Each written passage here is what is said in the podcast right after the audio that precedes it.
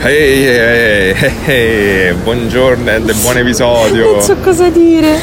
Eh, non, eh, non sto cercando di compensare la mia mancanza di, di energia con questo entusiasmo forzato. No, no, perché assolutamente abbiamo dormito, siamo nel salotto di casa Il nostra. nostro salotto, come sempre, non vedo perché dovresti No, no, non specificare c'è, questa niente, non cosa. c'è niente di diverso. Eh, c'è il, il Mocha Caffè davanti a noi che è il modo simpatico in cui noi definiamo il La il cucina caffè perché è così sì. grande, poi ci sono anche dei lavoratori pagati dentro. Vabbè perché comunque sia, abbiamo preso spunto dal Taj Mahal, siamo ricchi Poi sta ormai. passando la polizia a fare i controlli, ma perché è Come la una polizia? cosa. Eh, no, no. Dentro casa, sì, stato di perché- polizia, ci avevano ragione. Ma, ma Cive smetti, oddio, sempre con sta sabbietta. Mazza, gli è venuta sta voce comunque robotica. sì, robotica. proprio. Ma perché leggere cose dei treni poi? Non lo so. Vabbè, Vabbè, direi sì. mettiamo fino a questa follia, sigla. Hai visto ieri mattina sul giornale? Dice che hanno accoppato il sor Pasquale. C'è chi dice che la moglie gli l'alieni o i satanisti. Però è inesatto. Ce lo spiega brivido guatto. Eh, scherzone, stavamo nella stazione ferroviaria. Ma davvero, non si capiva, Sì, Daniele. Oh non era il Dio. cibo veramente quello, era l'annunciatore della stazione, quello Mannaggia, mi hai gabbata anche questa volta. che simpaticone. Va bene, benvenuti su Brivido qua. Bentornati, Eh, adesso faremo un esperimento sociale con questo episodio. Cosa succede quando due podcasters, posso dire che siamo podcasters? No. Qu- Quando due Che stronzi... un eh, programmatore una colorista Eh, in un fa- bar con un cinese e un argentino. Fanno un episodio avendo dormito tipo tre ore. Madonna, Cosa raga. accade? Lo Cioè, scopriremo con questo episodio. Io alle 10 sto a Nanna praticamente. Mo siamo venuti a Bologna a fare i giovani. Siamo andati al concerto di My Chemical Romance dopo due anni d'attesa Sì, e ci siamo divertiti tanto, effettivamente. sì, non eravamo convinti. Vo- Volevamo fare questa esperienza adolescenziale di rivivere. E ci aspettavamo in realtà che ci fosse tutta gente della nostra età, invece c'erano un Invece sacco di no. giovincelli. Però è stato proprio divertente. Poi, oltretutto, abbiamo incontrato Giulia, che era una nostra ascoltatrice, insieme al suo fidanzato che era lì ostaggio. Ed è Sì. sa- e, mm, ci siamo trovati in mezzo alla folla e siamo riusciti a vedere il concerto insieme. È stato bellissimo. Sì, è stato, è stato molto divertente. Io non sono abituato effettivamente a vedere concerti con, con delle persone, insomma. Eh, invece è stato proprio carino. Poi è ci stato abbiamo cantato. condividere, sì, esatto. eh. Però solo che l'andata, come al solito, dovete sapere che se io prendo il treno, qualcuno mo- muore o ci va molto vicino. Già, E quindi. non prendete mai il treno con Cioè, Giulia. praticamente stavano tardando tutti i treni. Il nostro era l'unico che non aveva tardato. Io ho detto, Daniele, deve succedere qualcosa. Si è L'abbiamo chiusa la scherzato porta. pure prima, abbiamo detto, "Ti immagini qualcuno si sente male come boom, l'altra volta?" si- Un signore per terra urla casini e siamo stati fermi un'ora eh, per, vabbè, poverino. Poi sta- cioè, è stato meglio. No, ripreso. però cioè, l'hanno dovuto defibrillare sul, su Italo, insomma, non so cose abbiamo avuto belle. molta paura, abbiamo um, per fortuna insomma che poi è ripartito abbastanza velocemente il treno, abbiamo pranzato alle 3 del pomeriggio, e però insomma è stata una giornata, cioè praticamente abbiamo- non ci siamo mai fermati, poi oltretutto ora siamo tornati a casa, siamo partiti tipo alle 8 del mattino, poi abbiamo fatto mille cose, non so perché siamo iperattivi, però... No, eh, devo dire che poi tra l'altro sono stati efficientissimi perché noi abbiamo una certa esperienza nel vedere come gestiscono Sì, le crisi vero, mediche su- sul treno e effettivamente sono stati molto bravi, hanno gestita molto rapidamente, fortunatamente è finita bene. Allora, comunque per, eh, per iniziare volevo, prima cosa, ringraziare Davide, Angelo Custode, Certo, come ogni episodio. cuori. Poi ringraziare i nostri Patreon che nonostante noi non diamo niente in cambio, praticamente se non meme e filmatini carini, eh, ci supportano, grazie, se volete Grazie, diciamo i vostri mille. nomi, se volete no. Sì, e possiamo fare, vabbè sì, la cosa classica di nomi, non siamo, siamo abbastanza hipster per E farlo. poi oltretutto ci tenevo a ringraziare Raffi che ci ha dato il consiglio per la nuova rubrica dell'estate, bellissima, utilissima, vi divertirete tantissimo, ovvero... La mia rubrica del cuore, cioè abbiamo Gatto Guatto che poi in realtà è animale raccomando, guatto mi perché tanto asini, abbiamo tutto. Se volete io sia una persona felice, fate una storia, taggate Brivido 4 col vostro cane, il vostro gatto, il vostro pappagallo, la vostra lucertola. Tanto a me mi piacciono tutti gli Tutti, animali. tutti i ricci ci abbiamo avuto. Esatto, non, non da mangiare, da vedere e praticamente eh, taggateci così è più facile e lo, lo ripostiamo subito perché purtroppo ce li stiamo un po' a perdere perché abbiamo un sacco da fare sto periodo, lo dico sempre, però purtroppo è sempre vero. Sì, ma, ma fai di sta rubrica sì, nuova. scusa, vai, vai. Eh, quindi ci abbiamo gatti, coatti, cani, tutto Ah, sì, quanto. Però ci manca una cosa fondamentale per me, visto che ci avviciniamo anche alla stagione giusta, ovvero pesca coatta. Dato che Daniele, noi dipendiamo dalla bontà di Ortelia, cioè Sì. quando ci porta la box con dentro le pesche o arriva la signora, anche se l'anno scorso la signora secondo me non, non ha preso il treno con me ma poco ce manca. Speriamo di no. Quindi speriamo che la signora torni nei nostri cuori, però c'era anche la signora segreta, ti ricordi quella che non c'è Eh. sempre? Quella Eh davanti- no, io pensavo che te parlassi della signora segreta. No, io siamo quella che mia madre chiama amabilmente la signora Dragagnotta. No, no, ma, ma per non me lei non problemi. esiste già più. Mia madre è il fat shaming proprio over 9000.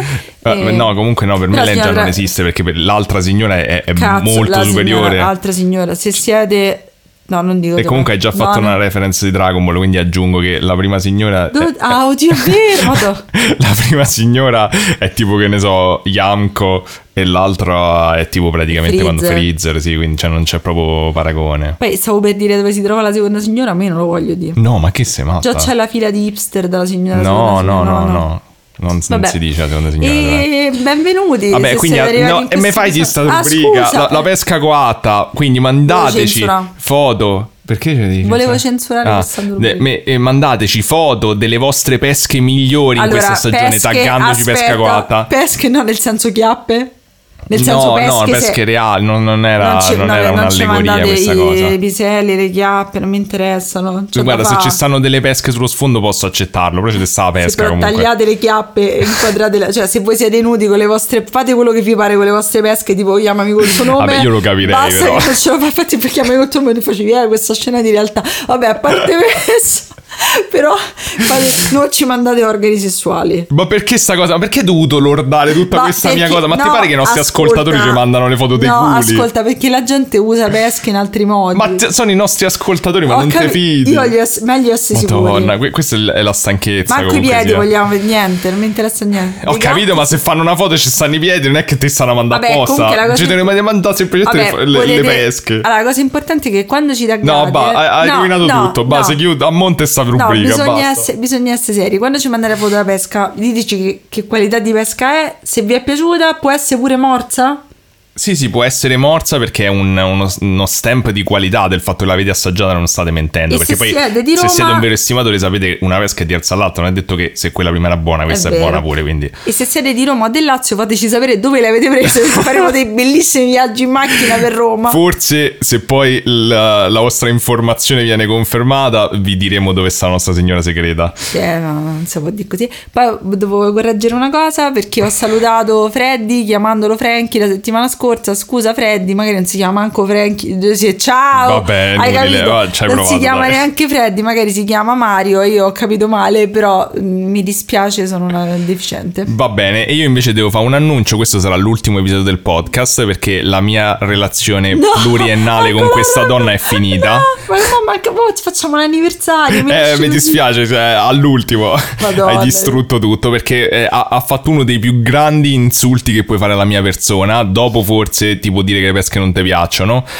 cioè ha detto, ah, ho- ha comprato su Amazon i cosi per fare i ghiaccioli, ho detto, ah, vedi, vuole fare i ghiaccioli. E poi oggi mentre stavo in macchina mi ha fatto no perché volevo fare il magnum. E ho fatto, come volevi fare il magnum? Ma che stai a dire? Volevi fare il magnum? Ma io non ti volevo Io ho detto, "Ah, ma, ma, cioè, io, io faccio il gelato da una vita, sto qui a fare i bilanciamenti e cose, hai fatto il magno, e ho fatto, vabbè, ma tanto è facile. Ho detto, Lì- no, lì, vabbè, lì, lì cioè, ho detto, no, no, ma m'ha non è- odiata, ma con che che- persona sto? Cioè, ha ma detto che, sul letto quali di valori? morte, che sul letto di morte, ma perché per me il gelato, cioè il gelato in stecco e il gelato artigianale sono due cose diverse, ma non volevo fe- però Ma- hai ragione, hai ragione, sei stata una stronza, hai ragione. Sì, veramente. Cioè, queste Sono sono come le, co- le violenze, que- questi sono gli abusi all'interno delle coppie eh, che Eh. non, non sono tollerabili, onestamente. Adesso facciamo un processo pure noi che andrà avanti Sei per un, anni. sei un dito nella pesca, Daniele. Comunque, eh, Eh, vabbè, sì, hai ragione. No, no, lo dico, lo dico. Comunque, raga, io non. Cioè, posso dire un'altra cosa? Eh, dilla. No, devo Tanto dire- non devo c'è dire- nessuno a quindi devo devo dire due cose, devo dire due cose importanti. Dai. Prima cosa, cioè, pure il panettiere mio ha parlato del caso di Johnny Depp, Eh. non mi pare il caso. Ma, ma perché? Ma io non a capisco meno neanche che non si True chiama Crime. Giovanni Profondo, no, no. Madonna, che cazzata. non me ne frega niente. Comunque, secondo me stavano. Ecco, vi darò una mia dichiarazione. Secondo me Eh. stavano fuori tutte e due. E Ma hai detto non ne volevi parlare, ma è brutta la violenza. Seconda, seconda cosa, allora, la nuova stagione di Future Diary ci sta deludendo. Sì, un po' È tro- deludente. troppo un po' trash, deludente. troppo. Non è che è quella prima. Però Vabbè, è però- troppo tra- trash poco divertente. È poco divertente, però volevo dire, allora rag- dovete sapere che il mio passatempo preferito estivo è che dopo che ho finito di lavorare mi vedo un episodio delle vere casalinghe di Beverly Hills. Ok. Beverly Hills, perché ce ne sono tante, Real Housewives of Beverly Hills. Ok. Non ho nessuno con cui commentarle, sono Ah. soltanto 12 stagioni, ma se voi mi volete davvero bene, adesso vi mettete là. È bellissimo perché è il Ma trash. quante ne hai viste? Tutte. Ok. Ci stanno omicidi. Non, è- non ti ho mai visto truffe. vedere 12 stagioni di qualcosa. Capito? È bellissimo perché è proprio il fatto che tu fai. Ma io ho le pezze al culo, ma quanto sono felice rispetto a queste che si rifanno, cioè che gli cambiano le facce. Poi oltretutto, tipo il 90% dei meme che usiamo vengono da là. Tipo, hai presente quella che c'è il gatto a cena e quella che indica e Eh, piange? sì. Quello viene da là. No, davvero? No, è trippantissimo, vi prego, vedetelo. Su Netflix ci sono le prime due stagioni, su Amazon Prime, se non sbaglio, la versione speciale, quella con le cose trash, ci stanno tutte. Non cioè- lo vedete perché tanto quello che No, accadrà è che poi. Giulia aveva detto sta cosa. Voi lo ascoltate tipo tra sei mesi. Ma le vedo tutte, Vi- tutte. Vi scri- scrivete, gli dite, ah, sto a vedere le casalinghe e Beverly Hills. Le fa, ah, sì, vabbè, Senti, che roba no, vecchia. Io adesso sto a aspetta. vedere chissà quale Sì, trecciata. però io torno ogni anno a vederle. Oltretutto Mm. possono testimoniare anche le... Cioè, per esempio, c'è Fra di eh, Bucatini che mi ha scritto adesso su The, um, The Future coso. Love is Blind Ah, Japan. L'abbiamo visto 5 mesi, 4 mesi fa e io gli ho risposto subito. Io rispondo sempre. No, Se è solo perché amica tua gli ha trash- fatto un, un trattamento Non di è favore. vero, no. Andare a sentire i Bucatini, dai, boom, la buttiamo là. Ma sì, giusto. Fra è Andate, tanto carina. libri, e poi Fra c'ha pure un'erboristeria. Adesso non mi sfugge dove, mi sfugge il nome. Però voi andate là e dice: Senti, Bucatini, Fra, ma dove sta la tua erboristeria? La tua beau- beauty erboristeria? Esatto, nel mentre vi sentite pure gli episodi, così siete pure informati. su- Eh, libri, voi che siete le persone più intelligenti. Vabbè, comunque, cioè, do- 12 ore. eh, benvenuti su Brivido 4, il podcast dove ogni due settimane Ma è inutile Daniele. Vabbè, i cazzi miei, inutile. racconta a me i cazzi Oddio, suoi. Sono preoccupato. Adesso il fatto non c'ha voglia di fare l'introduzione la faccio io. Eh, allora, ben- No, benvenuti. l'hai svuotata, Benvenuti. Ma tu hai rovinato tutta la cosa dei pesche. L'hai, l'hai lordata con le tue Senti. schifezze. Tipo le due cose. Le, le tue Io- cose. Io ordino la pizza. vai. No, non ordinavo la pizza adesso. Allora, Eh. ben- benvenuti dopo questi sei fa. 12 minuti e passa eh, a Brivido 4, il podcast che ogni settimana, eh, no, non era così, il, dove, il podcast dove ogni, dove ogni settimana Giulia racconta a me un caso eh, true crime e io racconto a Giulia un caso paranormale eh, esclusivamente italiani, stavo per dire il contrario. Ti rendi conto? Cioè, ti rendi conto? Mamma mia, è più difficile, adesso apprezzo il tuo lavoro. Vabbè, comunque, inizio. Sì. Abbiamo detto tutto, abbiamo detto tutto, tutto. Eh, boh, penso di sì, sono passate ore, vai. Va bene, allora, eh, ragazzi, adesso iniziamo con la mia parte. In questo caso mi è stato consigliato da Daniel. Spero Daniel. Daniel. Daniel. Daniel. Daniel. Daniel. Da Zifi Daniel ed è un caso davvero molto interessante. Oltretutto, lui è stato nell'ospedale di cui andremo a parlare in parte in questa storia. Eh, io volevo fare un attimo un trigger warning perché comunque, vabbè, a parte che di salute mentale andremo a parlare anche vagamente, sfioreremo l'argomento dell'anoressia. Magari se non siete, siete in un periodo difficile, è un argomento che vi triggera, saltate. Oppure, non lo so, se, se sarò particolarmente ligia, magari scriverò dove ne parliamo così voi potete saltare. Scusa, quando eh, inizi a parlare non puoi dirlo.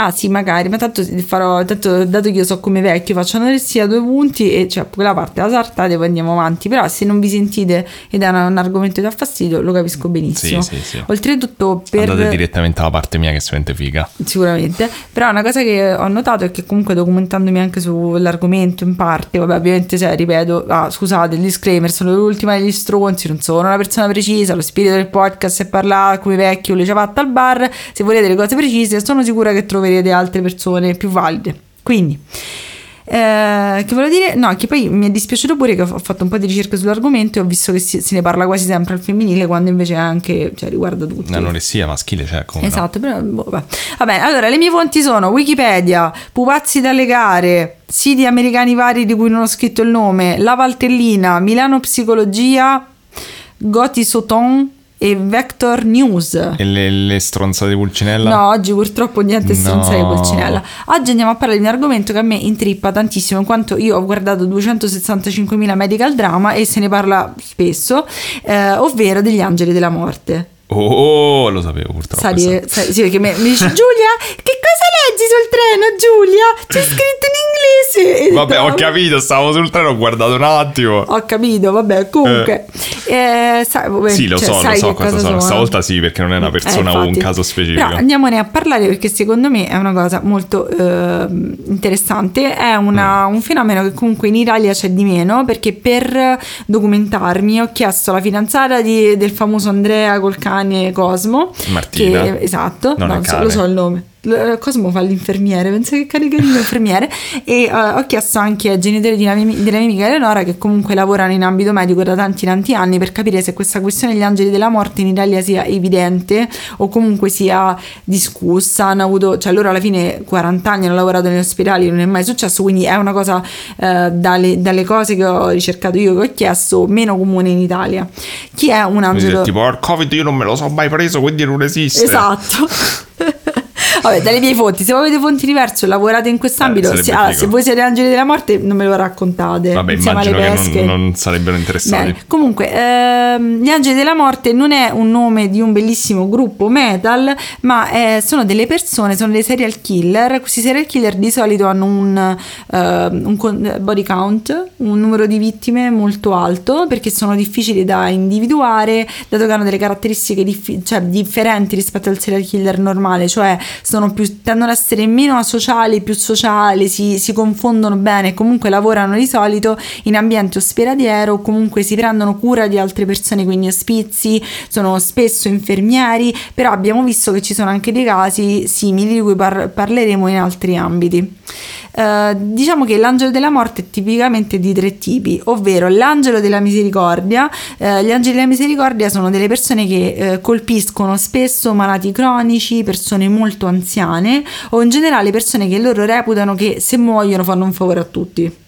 Ok, ma nel senso che. mh, cioè, che vuol dire? Cioè, Cioè- fanno un favore alla vittima oppure fanno un No, favore alle fanno altre un favore persone? alle altre persone, ai familiari, magari sono delle persone che in infanzia hanno visto un parente morire lentamente, quindi loro decidono di essere degli eroi, nel senso che liberano sia la persona che la famiglia da questo enorme peso di prendersi cura di un anziano, di un infermo e, e Ok. via, e via dicendo.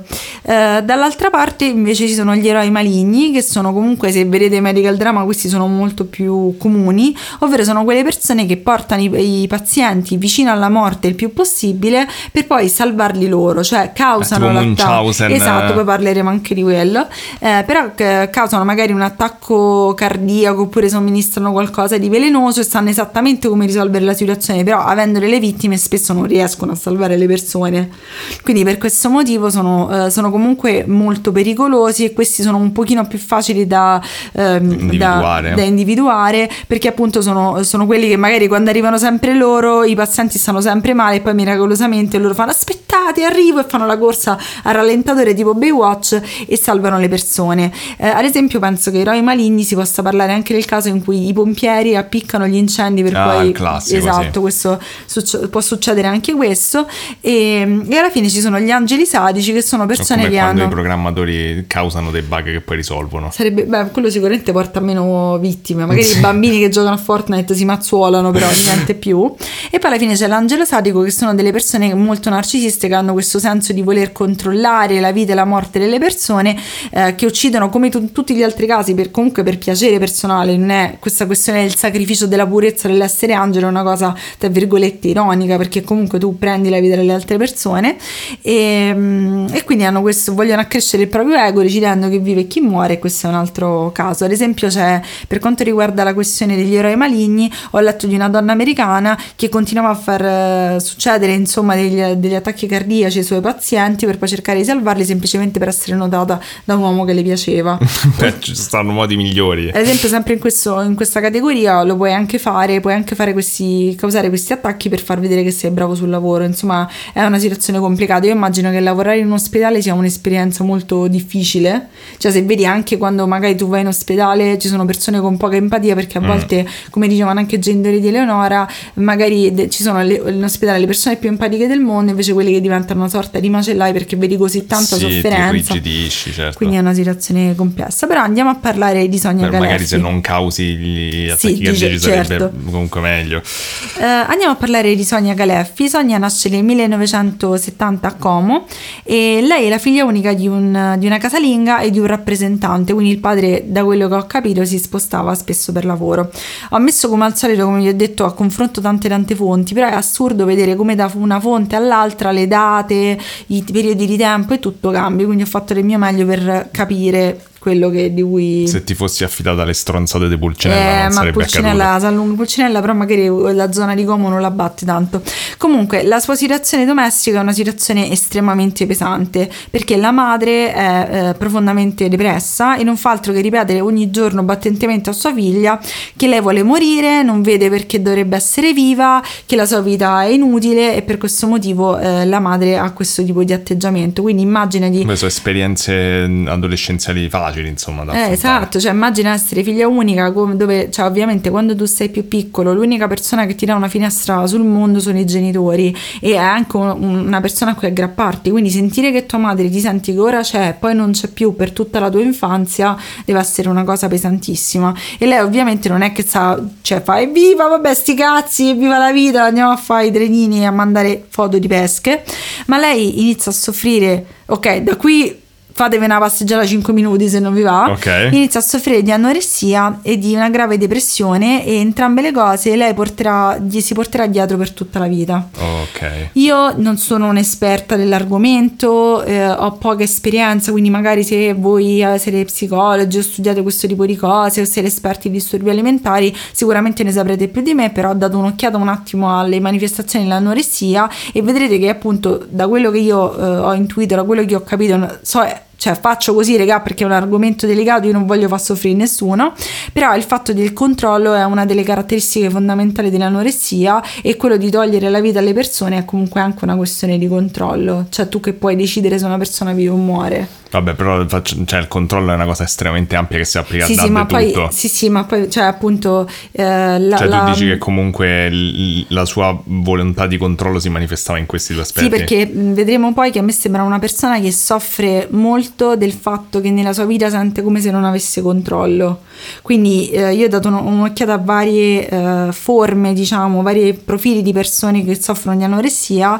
Ripeto, eh, vabbè, eh, avete capito. E uno di questi è l'eroe di famiglia che mi ha, mi mi ha risuonato con la sua storia, ovvero una, una persona che vive in una famiglia dove i ruoli e i confini tra, pare- tra genitori e figli sono molto vaghi e la figlia tende, questa persona appunto nel suo caso la figlia, tende a prendere sulle sue spalle il peso della, della situazione familiare e in questo quadro usa il cibo come modo per sentirsi indipendente, per riuscire a- ad avere qualcosa che non sfugga al suo controllo, dato che la situazione familiare è così. Quindi Sì, mi è risuonata. a me i profili, diciamo, mi convincono sempre Sì, anche, come anche a me. ipersemplificazione, Anche però, a me, però stiamoci. diciamo che per cercare, è, è per cercare di intuire, secondo me appunto è, è molto più complicato, però se- ehm, mi ha fatto un po' riflettere il, ehm, la sua vita, insomma, in questo senso, può essere benissimo non così.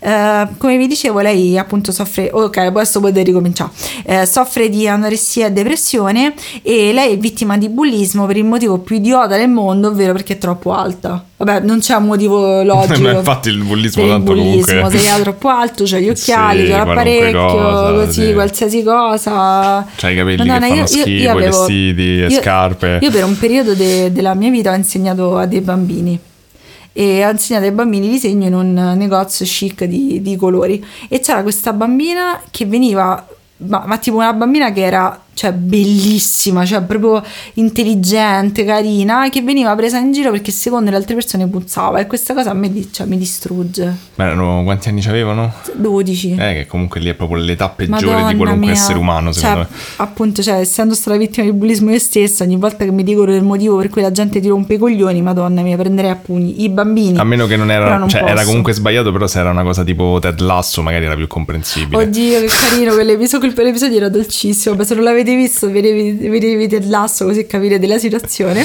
Comunque, lei viene descritta come una persona silenziosa e lei si, mh, si descrive, descrive se stessa come molto invidiosa perché avendo questa vita molto complicata con questa madre con cui aveva un rapporto molto difficile, lei era invidiosa di tutti quelli che reputava avessero una vita comoda, una vita normale, lei invece era imprigionata in questa situazione. Ma comunque già ammettere di essere invidiosi non è Sì, facilissimo. sì. Lei tenta il suicidio varie volte e mm, ah, forse devo fare anche il trigger warning per il suicidio, beh ormai è tardi. E sua nonna comunque, eh, lei vede sua nonna deperire, sta molto male e qui inizia a maturare questa voglia di lavorare nel settore ospedaliero. Dal 90 al 93 inizia a studiare all'ospedale di Valduce di Como, eh, diciamo che eh, vedremo che per il modo come lei viveva la sua professione lei si sposta spesso tra Como e Lecco. Mm. Dato che so 270 scambi, ho cercato di eh, riportarne alcuni, però non è facile. Nel 93 sposa un falegname e da cui divorzia poco dopo. Io ho trovato o dopo sei mesi, o dopo un anno, o dopo due anni. Facciamo una media dopo un annetto. Vabbè, Un annetto di, di ma- matrimonio. che faccio? Lascio? Esatto, giocavano costanti litigi, se- lei comunque non deve essere, una- era una persona fortemente traumatizzata, non deve essere facile starle dietro, eh, però comunque un falegname è sempre molto comodo averlo nella propria vita Sì, tipo un idraulico. E lei va a convivere poi in seguito a questo matrimonio fallito con un radiologo, ma anche la loro relazione finisce e questo si tramuta per lei in una voglia di stare, da una parte una voglia di stare sola e dall'altra una voglia di, di attirare l'attenzione. E questo ovviamente, questa situazione molto complicata nella sua vita eh, si ehm, risolverà insomma con eh, continue assenze, scuse nel lavoro, insomma non aveva, le persone non avevano una buona impressione da Mm. quello che ho capito eh, di lei. Io penso che il nostro ascoltatore si riferisce a questo, si riferisse a questo ospedale particolare di, di Como, dove lui sapeva che lei lavorava comunque. E nel 2000 si sposta, si sposta spesso tra vari reparti, un po' in pronto soccorso, un po' fa assistenza anziani, insomma, e fa tra Como Lecco, Gro- Como Lecco. Nell'agosto 2002 tenta di suicidarsi in una maniera che sinceramente non capisco perché eh, tenta di lanciarsi contro un muro con una macchina. Però secondo me è molto difficile morire in questo modo, cioè al massimo ti fai molto male. Mm, sì, tra l'altro da infermiere forse dovresti immaginare...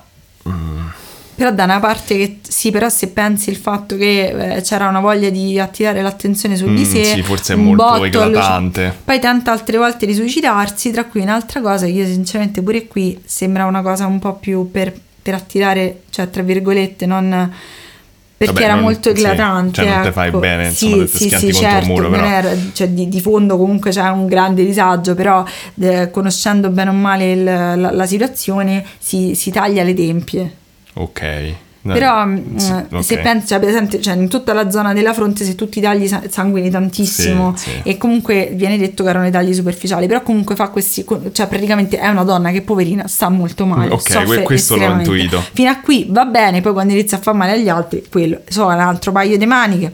Nel 2003, infatti, iniziano ad esserci i primi decessi sospetti, ben otto.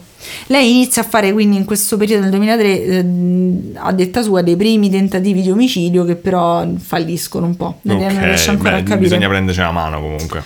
Eh, lei ehm, ha iniziato quindi a fare a uccidere questi principalmente anziani e lo faceva in una maniera terribile, ovvero iniettava l'aria in vena. Oddio. È terribile, causando appunto l'embolia. Nel 2003, come vi avevo detto, c'erano questi 8 decessi sospetti, nel 2004 ben 18 morti sospette. Quindi, come vi dicevo all'inizio, ovviamente tu lavori in ospedale, se tu c'hai questa compulsione, cioè è molto più facile coprire le tue tracce. Addirittura c'era un serial killer, se non sbaglio, inglese o americano che ha ucciso 90 persone. Madonna. Capito? È una cosa, c'hanno un po'. immagino che poi sai comunque sul lavoro che cosa è che viene ritenuto sospetto ma non c'hai Esatto. prove. Poi comunque cioè, lavorare in ospedale penso che hai dei turni terrificanti, no? Quindi... Sì, però c'è pure da dire che comunque se uno comincia a vedere che 90 persone muoiono ogni volta che ti hai fatto un turno, Eh, ma cioè... questo- da quello che ho capito, quello americano cioè, si sposta, cioè ti sposti perché devi essere Mm. organizzare se c'è sta agenda di terribile. Vabbè, comunque lo- l'8 novembre del 2004 lei fa un Quindi errore. che un infermiere che si sposta costantemente è un brutto segno, ma in Italia poi per, cioè, devi, devi spostare sempre.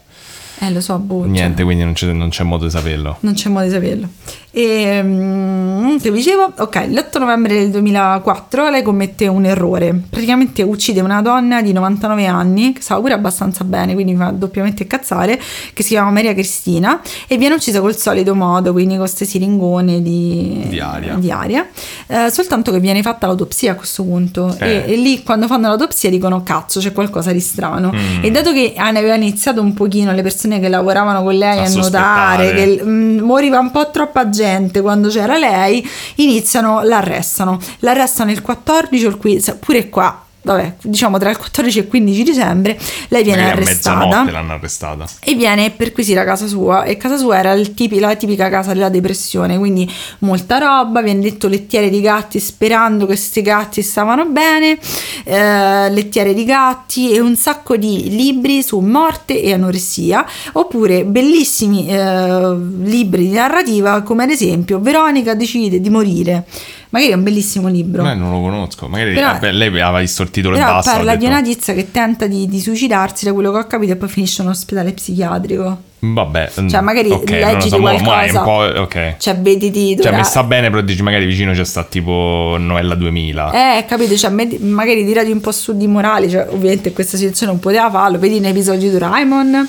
le casalinghe di Beverly Hills che ti tirano subito sul morale e oltretutto vengono trovati dei quaderni dove praticamente lei c'erano le citazioni tipo tre metri sopra il cielo no vabbè magari quello forse Eh, infatti, diciamo, in quel caso però- andava bene. no non lo so però deprimente pure tre metri sopra Vabbè, il sì, cielo ho capito, non deprimente che vai Madonna, è a ammazzare stato, è persone, stato però. un periodo della nostra vita buio, Infatti, secondo me hai buio. citato già una cosa che mh, cioè, tutti i nostri ascol- ascoltatori più giovani Io, non, non, io non l'ho visto il film, non ho letto Sì, abbiamo libro. visto. No, abbiamo visto quello dopo. Qual era? Eh, Scusa Scusami se ti chiamo amore, Madonna, quello mamma che mia. veramente la pedofilia pure Che quella. monnezza. Che monnezza. Eh, scusaci Moccia senza offesa, se vuoi diventare il nuovo nemico del podcast abbiamo dei posti vacanti.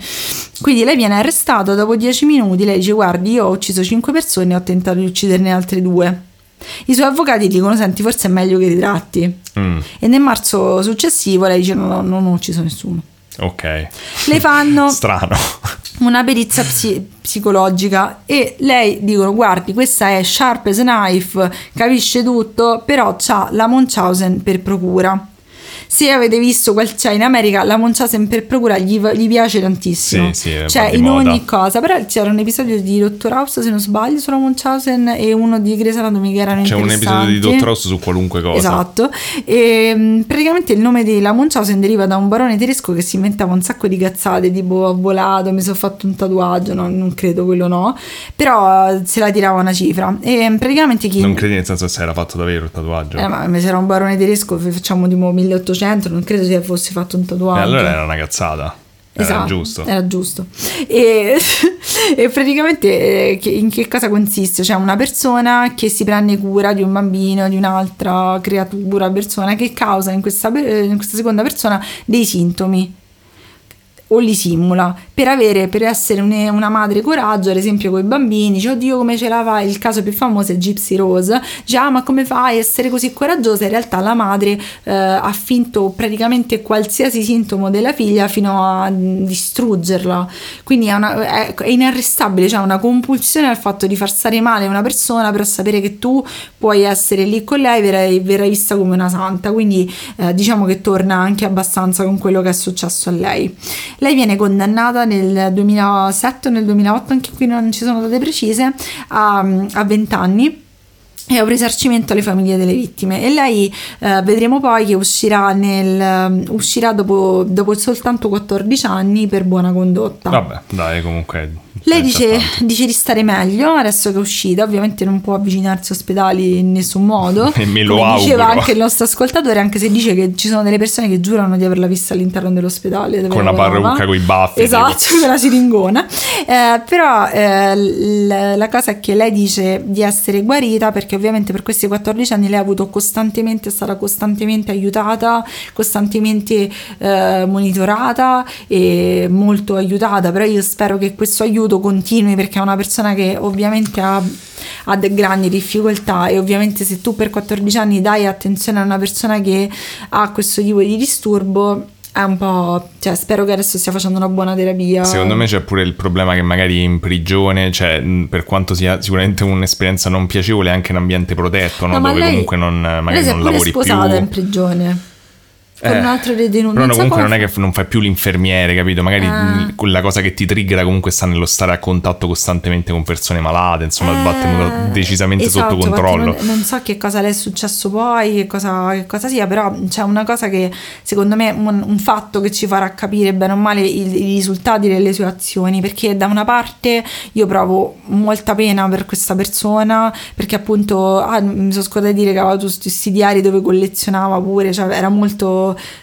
inquietante questi diari dove collezionava i nomi delle, delle sue vittime, facendoci croci vicino, scrivendo essa, Oh, essa fu, Madonna, tipo eccetera. da- tipo Death cioè proprio una compulsione di controllo, capito? Doveva sapere quello che aveva fatto, da organizzare la sua vita, da organizzare il suo cibo.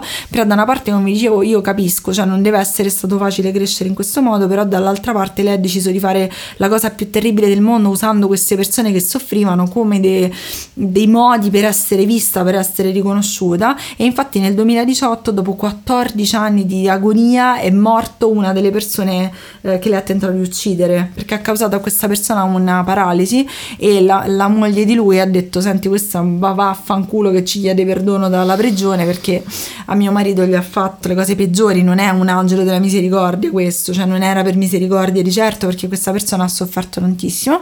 E l'ultima cosa che vi dico è che nel 2010 ha trovato l'amore si è sposato con un detenuto non so che cosa poi è successo se la loro bellissima storia d'amore è continuata però l'ha trovato un caso interessante Speriamo che non si ammali mai il marito. eh infatti Eh, levi, levi le siringhe da ogni stanza. sì.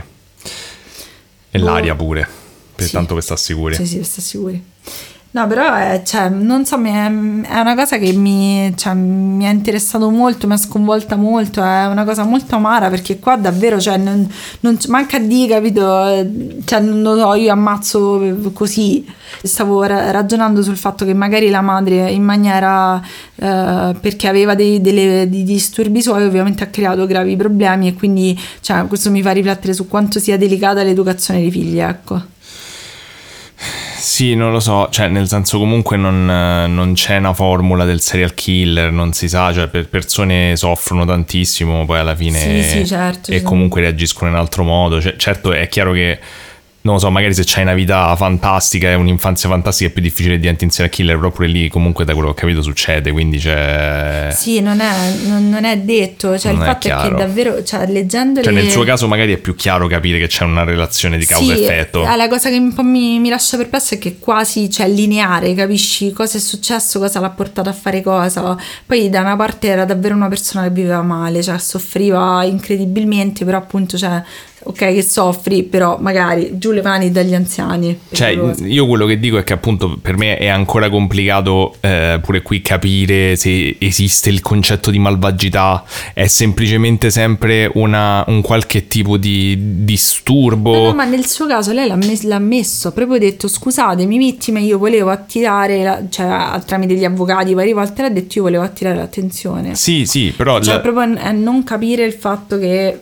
cioè ok che attiri l'attenzione, però quella sono le vite degli altri, capito? Eh, esatto, però io dico, cioè, è, è difficile ad oggi pure, tipo, che ne so, nella psicologia criminale, no? Capire se esiste il concetto di malvagità, è semplicemente che uno è disallineato rispetto alle nostre norme sociali, che è che non bisogna uccidere, e quindi per noi è atroce, però che ne so, quella persona per qualche motivo funziona in modo totalmente diverso. Eh, sì, sì. Oppure sei proprio sadico, cioè ti piace uccidere, ti piace vedere la sofferenza degli altri e noi in, que- in qualche modo questo lo riteniamo malvagio e non semplicemente il frutto di una deviazione, un, un disturbo di qualche tipo psicologico. Qui in questo caso quello che pensavo del suicidio mi ha fatto riflettere perché cioè, era collegato tipo a una cosa che ho sempre pensato tipo che ne so de, degli antichi romani no?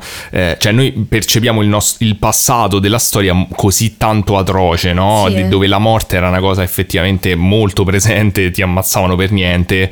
Però eh, eh, spesso mi sono trovato a riflettere sul fatto che il concetto della morte all'epoca era diverso. Cioè se tu eh, per noi oggi dove la nostra società è principalmente molto atea anche no? O comunque anche cristiana dove il quindi il, eh, diciamo anche la vita terrena è estremamente valutata, insomma, il nostro, la morte per noi ha un valore molto molto diverso da quello che c'aveva un tempo dove tu magari avevi la certezza che ne so che andavi nei campi elisi tipo alla, alla gladiatore quindi vabbè sì io t'ammazzo in guerra ma tanto cioè, non, è un, non, è un, grosso problema tanto vai sicuramente in un posto Sì. con le vergini cioè è chiaro che il concetto di morte di un popolo influenza poi la gravità del gesto eh, a prescindere dal delirio che c'è dietro questa concezione di morte. E quindi dico è chiaro che in qualche modo se tu, per questo penso, se tu svaluti la tua stessa vita al punto da provare più volte il suicidio, forse il gesto di togliere la vita a qualcun altro comunque per te ha meno peso rispetto a...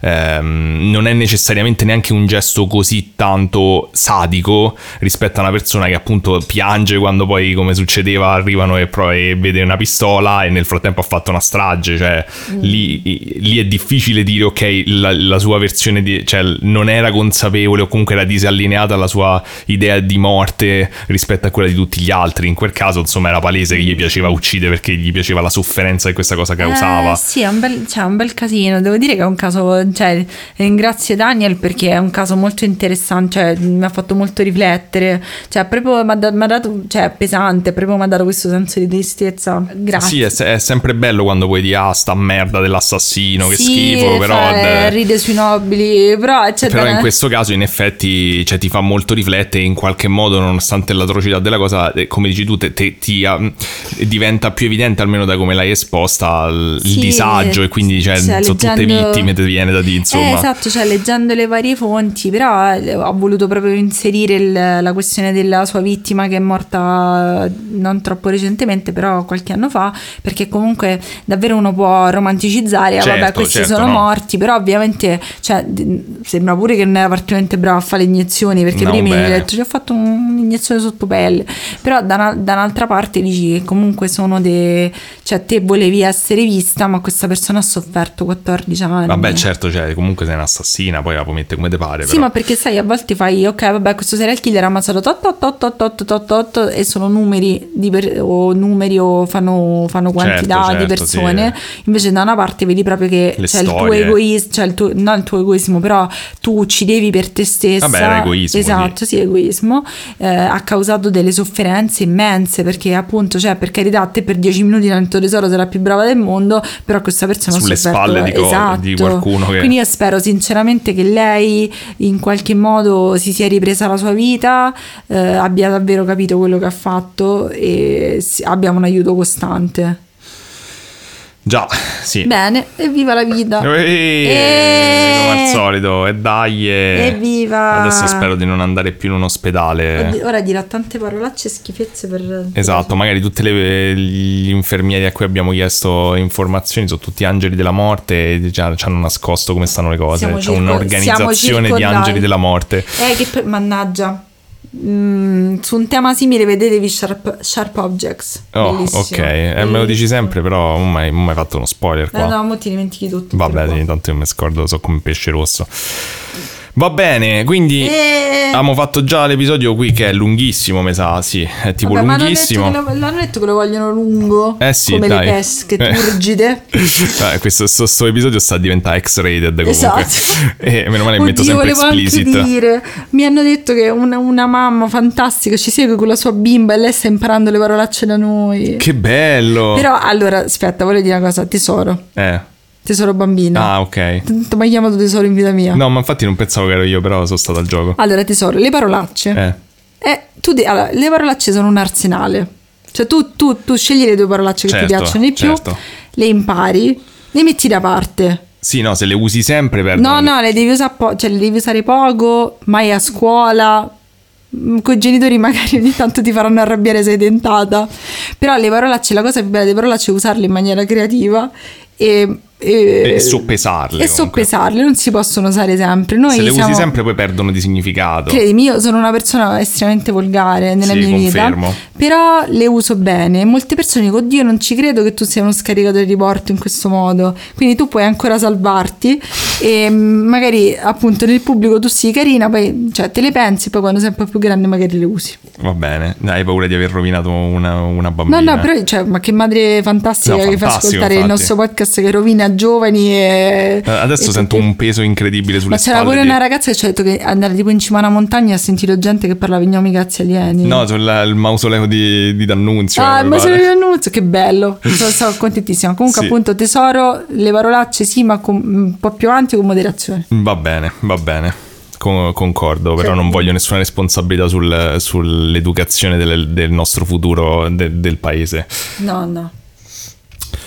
Vabbè, e quindi tocca a me. Adesso risolleviamo gli animi di tutti i nostri ascoltatori facendo dei casi finalmente eh, che non, non fanno deprime. Mm, eh, So così depresso, non riesco neanche a fare un'introduzione che non deprima.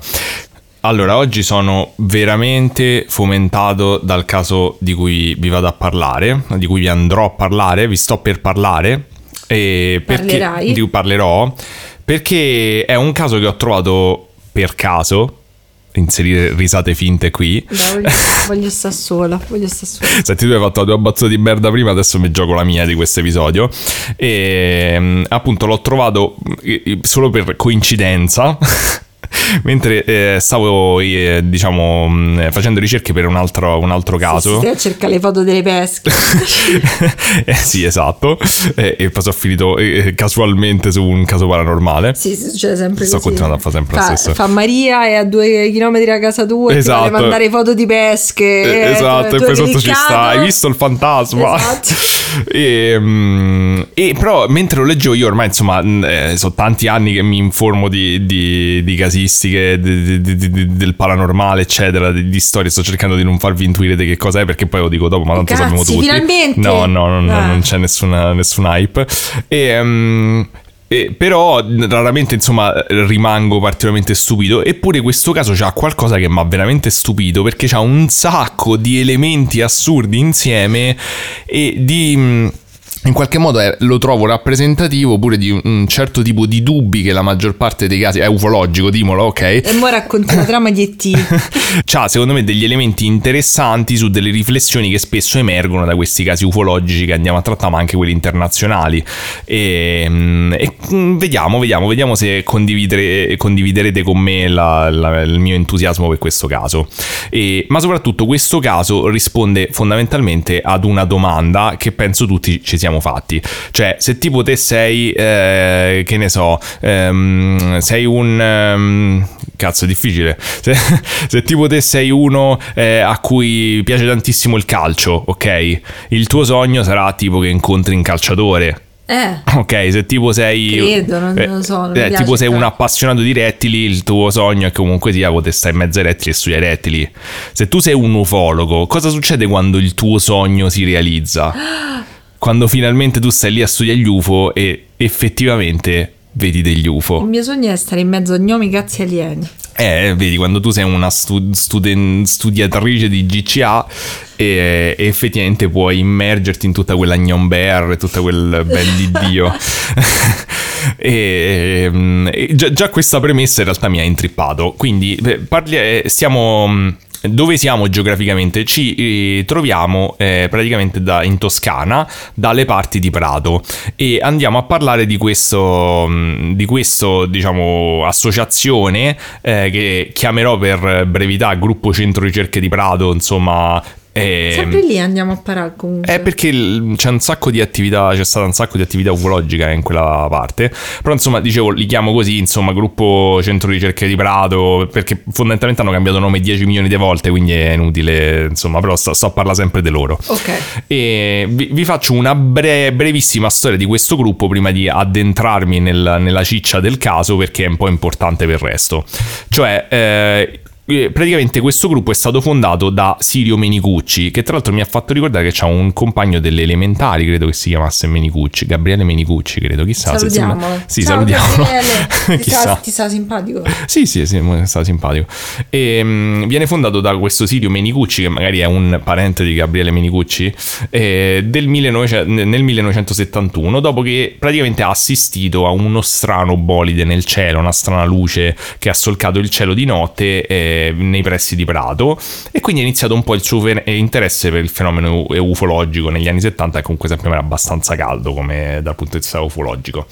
E, Praticamente tra le attività di questi gruppi di amici che si riunivano per eh, analizzare casi ufologici, indagare anche, eh, c'era quella di riunirsi la sera eh, in determinate sere del mese per fare delle osservazioni astronomiche, fondamentalmente osservare il cielo eh, Bersi insieme. una birra, fare una chiacchiera. Sì, sì, era, era così, era molto tranquilla, insomma, era veramente così. E, e pre- diciamo che il loro quartiere generale delle osservazioni era questa, eh, questo pezzamento di terra con una casa che si chiamava Podere Marniano e immagino che appezzamento terra con una casa sia la, tradu- cioè la, la definizione di podere. O una villa. Non, non ho mai capito che differenza c'è tra podere Secondo e me villa. c'ha una, molta terra intorno rispetto Aspetta, a una villa. Tu continui a dire la differenza tra podere e villa. Ok, aspettiamo che Giulia veda la differenza tra podere e villa. le due cose, non ti. Ma, ma vorrei che mi ascoltassi quando racconto la mia storia. come. Eh, non so, so che chiedere troppo, però. Sono una donna impegnata. Eh, dai, cerca. No, che, è troppo lungo. Eh, che vuoi cercare? Podere versus villa? Vabbè, Google, se- se podere avete- sì, no, Se villa. avete un podere, fateci sapere in cosa lo trovate. Eh. Fondo rustico destinato a coltura. Ok, c'è la villa, ci avere il giardino. Eh, ok. esatto, sì, quindi è un casale con del- tanto terreno che coltivi comunque. Ok. Quindi questo, questo potere marniano era fondamentalmente il loro quartier generale, tipo capito la, la fortezza della solitudine del, ha del gruppo di Prato. poteri da così da, da dare per fare cazzate. Eh, vabbè, Eh, erano gli anni 70, giù al mercato immobiliare, lo sappiamo Eh. che bla bla bla. Questo è degli anni 70, il, il mercato immobiliare ci ha fallito proprio. Eh sì, appunto, noi, noi, che, noi millennials eh, no, no, non siamo fortunati. Comunque, eh, Salutiamo Davide, porta sempre culo quando parli di case. Ciao Esatto. Davide! eh, questo potere si trova a Vernio, che è vicino Prato, eh, sta tipo una sessantina di chilometri da, da Firenze, insomma. E mh, praticamente nel 1974 in questo potere addirittura fanno uno di quelli che, che chiamano i primi esperimenti ufologici della na- nazione, eh, cioè eh, ricreano il simbolo degli Ummo, eh, tipo con, sì, con delle lampadine in modo che si vedesse la notte dal, dal cielo, insomma, e lo accendono. E mm, abbiamo parlato brevemente degli Hummon in non mi ricordo quale episodio, mi sa il primo con mio padre, sì. Sì, sì. Eh, andatela a rivedere, quindi credo che fosse il signorotto. Il tuo titolo. compleanno poi. Sì, esatto. E mm, comunque accendono questo, mm, eh, questo simbolo, insomma, e non ho capito se ottengono qualche risultato, credo di no comunque. Però è bello da vedere. Però bella idea comunque. Eh. E, e poi nel 75, questo dettaglio anche importante, confluiscono nel CUN, quindi nel Centro Ufologico Nazionale di cui no- non lo so che stai a pensare. No, ma niente. Eh, ok. Confluiscono nel Centro Ufologico Nazionale che abbiamo sentito nominare praticamente in ogni episodio di cui- in cui parlo di alieni e nella triade GCA. Eh, scusa, CGA. Poi abbiamo scoperto che c'è un gnomo che in sera chiude tutto, lo sai? Ah, davvero? David Gnomo. Ah, David Gnomo è anche un sia alieno. e poi è maschio, quindi Ha un probabilmente cazzo. al pene. Ok. Va bene, però questa era un po', un po' tirata l'ultima No, associazione. ascoltatori hanno fatto notare Avrei detto che gli gnomi sono un po' a forma di pene, ad esempio, Ma... col loro cappello a punta. Eh, trovo basta, siamo sempre, siamo Questo è sempre pratica- X-rated. eh, o, o Dragon X-rated. Ball o Dragon Ball o cazzi, cioè non riusciamo. vai. Vabbè, eh, no, comunque la cosa de- de- del la piega sexy del podcast è solo questo episodio, è una cosa nuova. La storia comincia il 29 settembre del 1976, i- che è un martedì. E perché è importante? Perché il martedì il gruppo si riunisce di solito per discutere delle osservazioni astronomiche che sono state fatte il sabato precedente quando si vedono. E praticamente dovevano fare quindi un resoconto di quello dell'osservazione che era stata fatta il 25 settembre del 76. In questa occasione i membri si erano riuniti nel podere E mh, di solito erano tanti, insomma, da quello che ho capito erano una decina in questa associazione, però per, per questa occasione erano solamente tipo quattro perché gli altri non potevano partecipare. E, e quindi che fanno? Eh, vanno a leggere, praticamente quando facevano queste osservazioni, poi prima di, di andare a dormire facevano una cronistoria di tutto quello che era accaduto dove segnavano l'ora, eccetera, e scrivevano che cosa avevano, Sì, beh, che avevano visto nel cielo, a cosa avevano assistito, eccetera. Un report. Cioè, Esatto, quindi questi qui vanno a leggere la cronistoria di questi quattro tizi che stavano il sabato. ehm, Alle ore 11 è arrivato un enorme UFO che ci ha rapito tutti, ci hanno infilato strumenti appuntiti e poi siamo tornati. Esatto, loro dicono, "Mm, ok, forse c'è qualche problema. No, praticamente cominciano a leggere e realizzano che c'è qualcosa di strano. Perché praticamente questa cronistoria da prima parte normale e poi diventa sempre più delirante. Ah, Mm, Cioè, tanto che alla fine, da quello che ho capito, non si capisce più niente di che cosa c'è scritto. secondo me, come ti stavo dicendo stamattina, hanno mangiato un Hanno po'. mangiato la polpa, la il pol- pollipa, La polpa in calore. il polpo femmina, Ho che era sta sentito che, cosa? o- che Orietta Berti ha detto che secondo lei se mangi eh, il polpo femmina in calore ti vengono le allucinazioni. Vabbè, può essere che era quello, magari hai risolto il Potrebbe caso. essere. Non, non so che cosa avevano mangiato a cena nel podere, però non credo che i polipi fossero così a, a portata di mano in mezzo alla campagna toscana. Magari. E comunque diventa sempre più delirante a quanto pare. Quindi, cioè, giustamente gli altri dicono: Scusa, ma, ma che cazzo avete scritto qua? Ma che sta succede? E, mm, e- e quelli che hanno scritto, sta, gli interessati, insomma, che stavano lì il sabato, fanno: Boh, no, niente di particolare. Allora gli dicono: Scusate, ma mm, non è che per caso eh, ci spiegate che è successo? E praticamente questi qui cominciano ognuno a raccontare una cosa strana e diversa. Ah, E cioè, sono molto confusi su quello che è successo quella sera, tanto che cominciano a dire, eh, cioè, son- sembrano inizialmente essere d'accordo solo su un dettaglio, che sono andati a dormire tipo alle 11, che però è estremamente strano perché questi iniziavano di solito le osservazioni tipo alle 10, quando il cielo... Comunque diciamo le, le luci della città, l'inquinamento vabbè, visivo c'è di meno. Ma li capisco, cioè le 11 è un ottimo momento per andare a dormire. Eh sì, lo so, però nel senso che era un po' inusuale perché di solito questi facevano osservazioni fino a tarda notte e infatti tu non hai mai partecipato a delle osservazioni astronomiche perché non saresti in grado Io di se- reggere. russerei dopo due minuti. esatto. E quindi loro eh, l'hanno trovata subito una cosa inusuale e, e- e poi ci stavano altri piccoli dettagli inusuali che hanno subito raccontato eh, tutti, che era tipo questo fatto che mh, praticamente si ricordano solo di essere andati a dormire, ma di avere eh, di essersi tolti tutti gli stivali e questi stivali erano asciutti, anche se erano stati praticamente per un'ora nella notte in mezzo all'erba che Ah, quindi... quindi... era missing time praticamente. No, non era missing time, però si ricordavano sta... cioè nella cronistoria c'era tutto, nella parte del delirio, però si ricordavano sto dettaglio senza senso, Eh, cioè che non si sapevano spiegare e, e- e però parlavano tutti in maniera estremamente confusa di quello che era successo e dicono raga com'è possibile che non vi ricordate che sta succedendo e ognuno si ricorda dei pezzi diversi e parla di cose sconclusionate, quindi eh, li prendono e, e decidono, sentite, li separano e praticamente decidono di ascoltarli uno per uno per farsi dire che cazzo era successo quella sera. Eh. Allora, questa è la ricostruzione che è stata fatta mettendo insieme tutti i pezzi. Non mi è chiaro perché purtroppo le fonti di questa storia sono poche e principalmente sono eh, lo stesso gruppo di, di ricerca, insomma, di ricerche di Prato. E, mh, però mh, il vantaggio è che essendo uh, questa cosa successa all'interno di un gruppo ufologico, in effetti c'è stato un certo rigore, in un certo senso, nella- nell'analizzare la cosa rispetto appunto è successo a tre stronzi qualsiasi e, e devono fare, non, insomma, non sanno come gestire la cosa. Tipo questa cosa anche di separarli da subito e ascoltarli separatamente, insomma, è stata una buona mossa. Purtroppo, però, appunto, non so se quali dettagli sono stati confermati da tutti, quali sono stati messi insieme. Però la storia eh, che emerge è fondamentalmente questa. Cioè, il 25 settembre del 76 i quattro amici eh, prendono posto verso le 22 e si, si sistemano con tutta l'attrezzatura per fare le osservazioni. E alle 22.06 vedono una luce nel cielo Ah, e una sorta di cilindro luminoso, come lo definiscono loro, verticale, che scende Dio. dietro agli alberi. Immaginate che appunto c'è sto casale, c'erano tipo un botto di ettari intorno di cose, di, di bosco, e vedono sto cilindro verticale che boh, scende in mezzo agli alberi dietro al podere. era un ascensore lunare. Era una- tipo un ascensore lunare, esatto, tipo un polaretto gigante luminoso.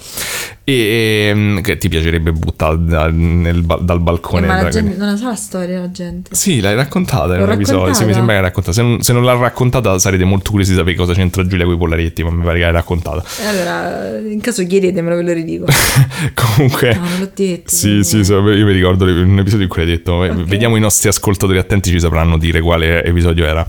Comunque, vedono scendere sta luce che scompare dietro al bosco e poi vedono un fascio di luce gigantesco che spa- viene sparato tipo verso il cielo e poi niente. Ok, io me ne andavo a casa. Esatto. E loro dovevano essere contenti, stavano lì per quello. E infatti, Erano preparati all'alienalità. infatti, quello che i quattro pensano è andiamo lì. Eh, scusa, però era il lavoro loro in teoria, quindi cioè, non è è come che... se stai lì a cercare serial killer. Eh, per quello dicevo prima, cioè, di un- essere ammazzato. in un certo senso. Quindi che fanno? Quindi procedono in direzione di questa luce che però è un po' lontana, quindi devono fare parecchia strada nel bosco. E lungo il tragitto dicono di aver visto una piccola luce posarsi ai loro piedi, una luce grande quanto una biglia. Eh? Esatto, vedono una piccola luce che scende e si posa ai loro piedi, grande quanto una biglia. Ok. Loro dicono: Cazzo. Ah, ok, è un mozzicone di sigaretta. Ma perché? Andiamo avanti. E nessuno di loro fumava. Ma scusa! Vabbè, sempre sul pezzo. La scansano e Eh. proseguono. Ok. Questo hanno raccontato. Al che eh, vanno avanti e passano davanti alle auto che avevano parcheggiato. Mm. C'avevano una, mm, eh, una Fiat 126 e una Diane 6, che non so che macchina sia, ma la pronuncio con sicurezza per far sembrare che sono un uomo che sa le macchine. Bravo. E, in quanto uomo, tutti gli uomini conoscono le macchine, no? Esattamente. Notano che entrambe le macchine riluceva, eh, come si può dire, si de- emettevano luce propria. Ok. Ok? E loro dicono: Ah, strano. Strano. Vabbè, andiamo avanti. Giusto, giusto. Ok? Molto perspicaci. Sì.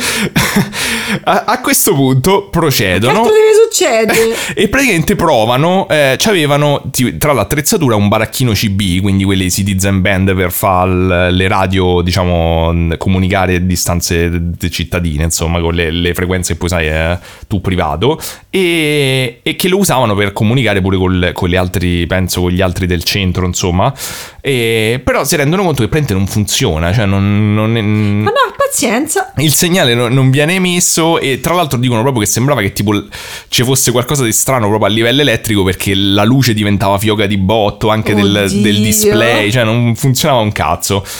E loro dicono, stanno Vabbè. lì, smanettano un po' e poi dicono, vabbè, qualcosa non va, però, boh, mm, vabbè, non fa niente. Tutto sommato. No, dai, Bella serata. normale, tutto tranquillo. E a questo punto un altro, che giustamente, cioè, cazzo, sono degli ufologi, c'aveva- c'avevano mille macchinette fotografiche. Ah, eh. Quindi questo, esatto, questo prende la macchinetta fotografica e con questo, co- mm, non ho capito, sì c'era ancora sto cilindro nel cielo e dice oh eh, ok io lo fotografo. Giusto. Però fotografa e praticamente non funziona la macchinetta. Fanno, vabbè, pazienza. No, lui dice ah ma certo è perché non c'è il rullino. Però in realtà il rullino tu, cioè, l'avranno cambiato al- tipo 10 minuti prima. Quindi lui dice io torno a casa che devo cambiare il rullino Vabbè. torna a casale e quindi torna indietro. A un certo punto si riuniscono tutti, perché ognuno eh, praticamente sta a fare le sue cazzate, chi era andato al rullino, chi stava a provare la radio, e dopo che si riuniscono praticamente prendono il contatore Geiger che faceva parte dell'attrezzatura che avevano e, e si rendono conto che praticamente questo contatore emetteva tipo delle scariche continue e a intervalli regolari, cioè tipo andava a fondo scala in maniera continua eh, a intervalli regolari da quello che ho capito. Quindi loro che dicono, ah, strana sta cosa, cioè non è normale, però vabbè, andiamo avanti. Mazza perspicacissimi. essi. Quindi Cioè, ci sono riprendono- dei casi dove uno vede tipo una mini, cioè una, una lanterna luminosa del cielo, chiama l'ufologo più figo del mondo. Allora, quindi che fanno? Riprendono il, calmi- il cammino verso il punto in cui hanno visto sto fascio di luce. Però eh, si fermano perché sto tubo verticale, sto coso, eh, sto- sta, sta cosa luminosa verticale, era proprio tipo un tubo, eh, ricompare di botto nel cielo. E, e stavolta compare, dice, a una distanza che probabilmente era tipo meno di un chilometro comunque. E, e si gira in posizione eh, orizzontale stavolta. Ok. Praticamente la cosa strana è che loro dopo un po' cominciano a notare che ogni volta che un aereo passava nel cielo, sto tubo si spostava dalla posizione verticale in quella orizzontale e scompariva di botto, cioè a velocissimo andava dietro agli Vabbè, alberi. dai, andiamo a so cose normali. Poi, Madonna. quando quest'aereo andava vi- era andato via, era scomparso dal cielo, lentamente ritornava in posizione verticale davanti a loro, a sta distanza di meno un chilometro. Dopo due aerei che fa sto giochetto, si rimette in senso verticale davanti a loro e comincia a girare su se stesso. Poi si deve fermare di botto perché passa un altro aereo di nuovo, quindi rifà tutto il giochetto. E, e a un certo punto, dopo tipo il quarto aereo, e nel mentre loro erano riusciti a vedere col binocolo che dicevano che tipo era. Sto tubo c'aveva una sorta di parte concava in fondo che emetteva Ok. del- della luce, tra, mm, proprio tipo un fascio di luce, dicevano nel, nel cielo. Non ho capito in che senso, però se era tipo trasversale rispetto al tubo, perché cioè si vede se c'è un fascio di luce, quindi non ho capito questo commento. Eh, Al quarto aereo praticamente dice che questo, eh, que- questo tubo verticale si riporta davanti a loro, Ok. comincia a roteare come un pazzo in, in senso orario, quindi proprio immaginate questo tubo verticale è tipo una lancetta di un orologio impazzita praticamente, e, mm, e praticamente gli, gli si comincia ad avvicinare ad una velocità abbastanza impressionante.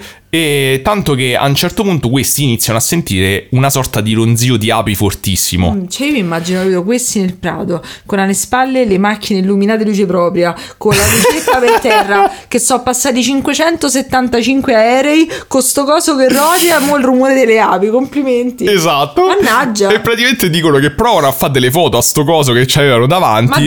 Non funziona, non- nessuna foto rimane impressa di sto coso. quello quindi col rullino Sì, no, c'erano pure tutte queste macchine. Questa aveva cambiato il rullino, però niente, queste foto non vengono. E... Però a quel punto passa di nuovo un aereo, tipo il quinto. Sto, sto cilindro scompare di nuovo dietro alle, mm, a- agli alberi. E, e praticamente loro mm, da quel punto alle 22.54 dicono. Boh, regà, a me mi pare che sto coso non esce più. Hanno aspettato tipo 5 minuti e dicono: no, Io dico, ma perché? Ma torniamosene a casa. sì, no, giusto, torniamo indietro. giusto ma, Quindi- ma smettete di fare questo club secondo me non siete così appassionati Quindi tornano al campo di osservazione, quindi all'inizio, e, e mentre tornavano dicono che succedono varie cose, tra cui il fatto che improvvisamente in mezzo al tragitto c'hanno tipo delle folate di aria calda for- fortissime. Ah, pazienza Ok, e loro dicono, oh, andiamo avanti, oh, mi raccomando, evitate le folate di aria calda però.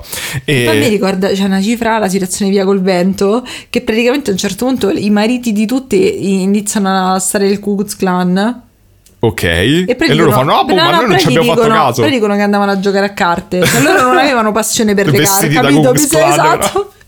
Quindi mi sembra che loro magari andavano a fare altro, dicevano alle, mogli, no, no, andiamo per alieni, invece andavano a fare altre cose. Sì, non gliene frega proprio un cazzo.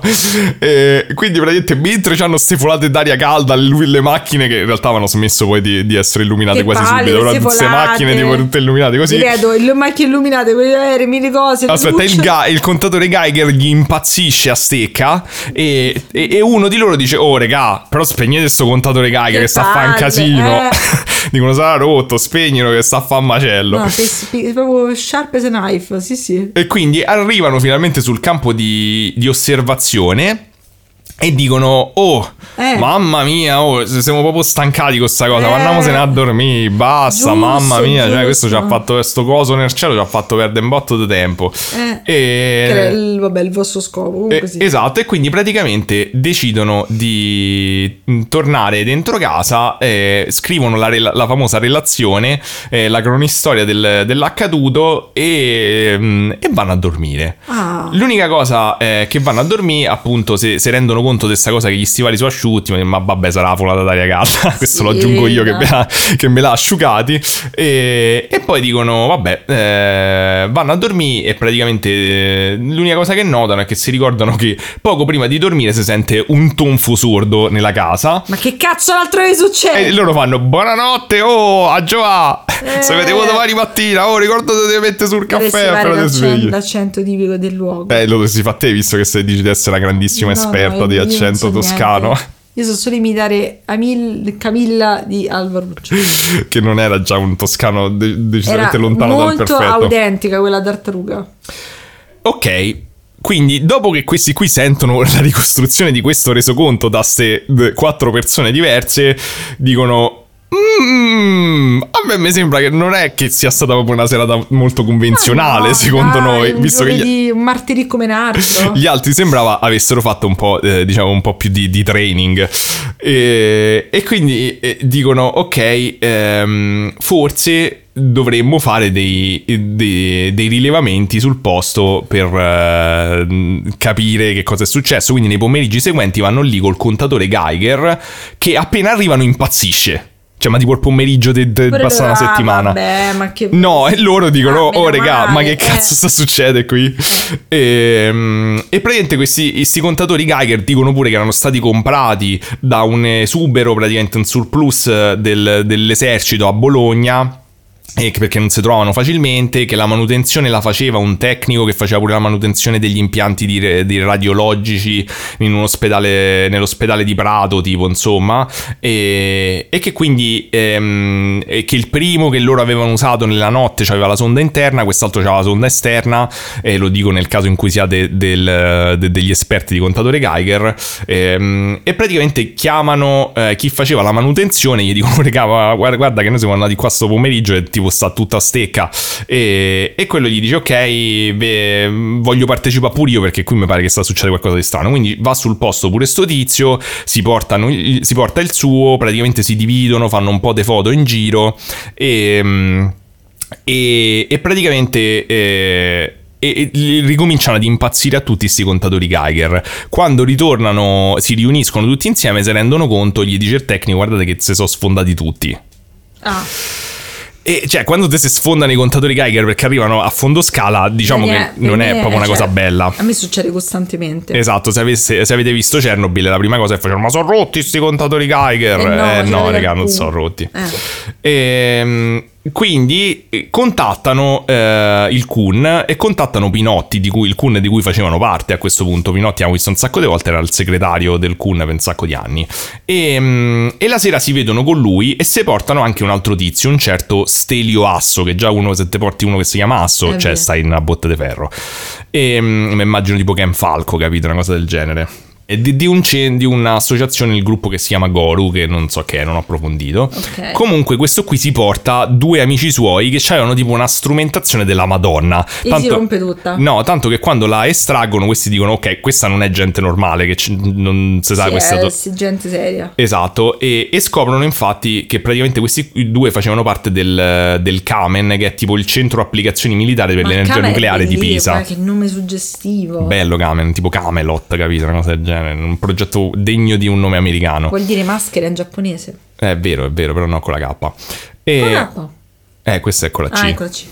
Praticamente pure gli strumenti, sti mega strumenti assurdi, eh, hanno dei malfunzionamenti. Però Io questi. avrei richiesto soldi se gli si sfasciavano. No, non gli- ma avete portato voi, dovete ridarmi soldi. No, non gli si sfasciano, però questi qui fanno un'osservazione interessante, gli dicono guardate che, perché giustamente dici senti ma se pure que- cioè, sta succedendo così ma che cazzo stiamo a fare qua, che sarà Eh. tutto radioattivo, questi dicono guarda non so le radiazioni, perché comunque qualunque tipo di i contatori Geiger hanno una scala fondamentalmente e qualunque tipo di scala ci abbia- usiamo arriva sempre a fondo scala, dice quindi o almeno o eravamo già morti tutti oppure probabil- la cosa più probabile è che c'è un'interferenza elettromagnetica di qualche tipo che praticamente manda delle eh, cioè eh, interferisce con la parte elettrica dei contatori Geiger fondamentalmente non perché questi rilevano effettivamente la- l- le radiazioni. Cioè non stanno funzionando correttamente però inizialmente tutti si cagano decisamente sotto, insomma. Quindi, praticamente, questi qui dicono: Guarda, noi non abbiamo mai visto una cosa del genere comunque nel, nostro lavoro, ma non c'è mai capitata una cosa del genere che ci sembra veramente assurda. E io dico: Sì, sì, certo. Però potremmo anche dire che era tipo il momento: È il diavolo! di quando chiami il tipo la medium o il, il tizio a. a- ad aiutarti con le cose paranormali che fa, "Ah, ci penso io e poi entra anche interrogato tu e fa Oh il diavolo eh! Madonna, mi ricorda Twilight quando l- loro trombavano come negli assassini. Cavolo, c'è una bambina. Bene, bambina, pensa ad altro. Ma già se abbiamo fatto tutta la puntata E poi rientrava la domestica che faceva "Ah, il diavolo. Quindi sì. Eh, esatto, tipo una cosa del genere. E comunque, eh, chiaramente la situazione al potere quindi è strana, decisamente Eh sì, strana. eh. E questi effetti, ci sono degli effetti misurabili che pare continuino per mm, settimane vero? dopo. Eh sì, sta cosa che continuano ad andare lì con i contatori Geiger e palesemente qualcosa non di strano succede. Questi qui del centro del Kamen fanno dei rilevamenti, prendono del- dei campioni di terreno, fanno cose. Nel mentre c'è sta un altro dettaglio: sti Eh. quattro poveri cristi che stavano lì quella sera non stanno benissimo. Ah, cazzo, davvero? Non stanno per niente bene. E uno di loro praticamente aveva delle cicatrici abbastanza vistose sul polpaccio che prima non aveva. Cicatrici. Che, sì, che decisamente non è mai eh, troppo, troppo un buon segno, secondo me. Beh, no. Soprattutto quando vedi delle luci nel cielo. Ma è tutto normale. E un altro, e questa forse mi dispiace per lui perché deve essere tragico, però è, è molto ironico, eh, fa molto ridere, dice che un altro sudava come un porco, No, costantemente. poverino, è terribile. Sudava tantissimo. io odio sudare e sudo solo in faccia. Io pure, io sudo tantissimo, quindi lo capisco. Io in faccia, perché sono in faccia? Però la seconda cosa è che voleva bere costantemente birra, Solo birra. solo birra e Senti, eh, mi sembra un po' scuse queste No, però ha detto alieni. che era la, la cosa particolare era il fatto che lui odiava la birra, tanto che se sentiva l'odore c'aveva i conati di Sì, vomito. ma sia alie- sia alieni che vogliono far venire la cirrosi agli esseri Non lo so, mi fa umani. venire in mente che era Man in Black, tipo che c'è stava il tizio che si doveva bere tipo l'acqua e sale, che era tipo... È quello Scaravaggio. Eh, una Eh, cosa del genere. poco, Man in Black. C'era una cosa del genere, cioè che si doveva bere per forza tipo sti litri di cose che non c'entravano un cazzo, e acqua e zucchero, giustamente essendo uno scarafaggio. E, e poi gli viene tipo un mega sfogo sulla pancia. Beh, sì, la birra non... Può essere che bere tutta quella birra, in effetti. Ciao Daniele, gli alieni mi hanno detto di adottare mille gattini. Esatto. Scusami, non ce la faccio più. Praticamente uno, un altro, il terzo di questi eh, si dà e tornerà poi a, a parlare anche Ah. solo lontanamente con gli altri dopo tipo 3-4 anni. Eh, l'avrei fatto pure io forse. Un altro si dà per sempre, cioè non, non Ah, torna mai non- più. Ah, ok. No, non, Ma è lui no, no, no. non, non so dove va, ma comunque non torna mai più a partecipare o a parlare con i membri del gruppo.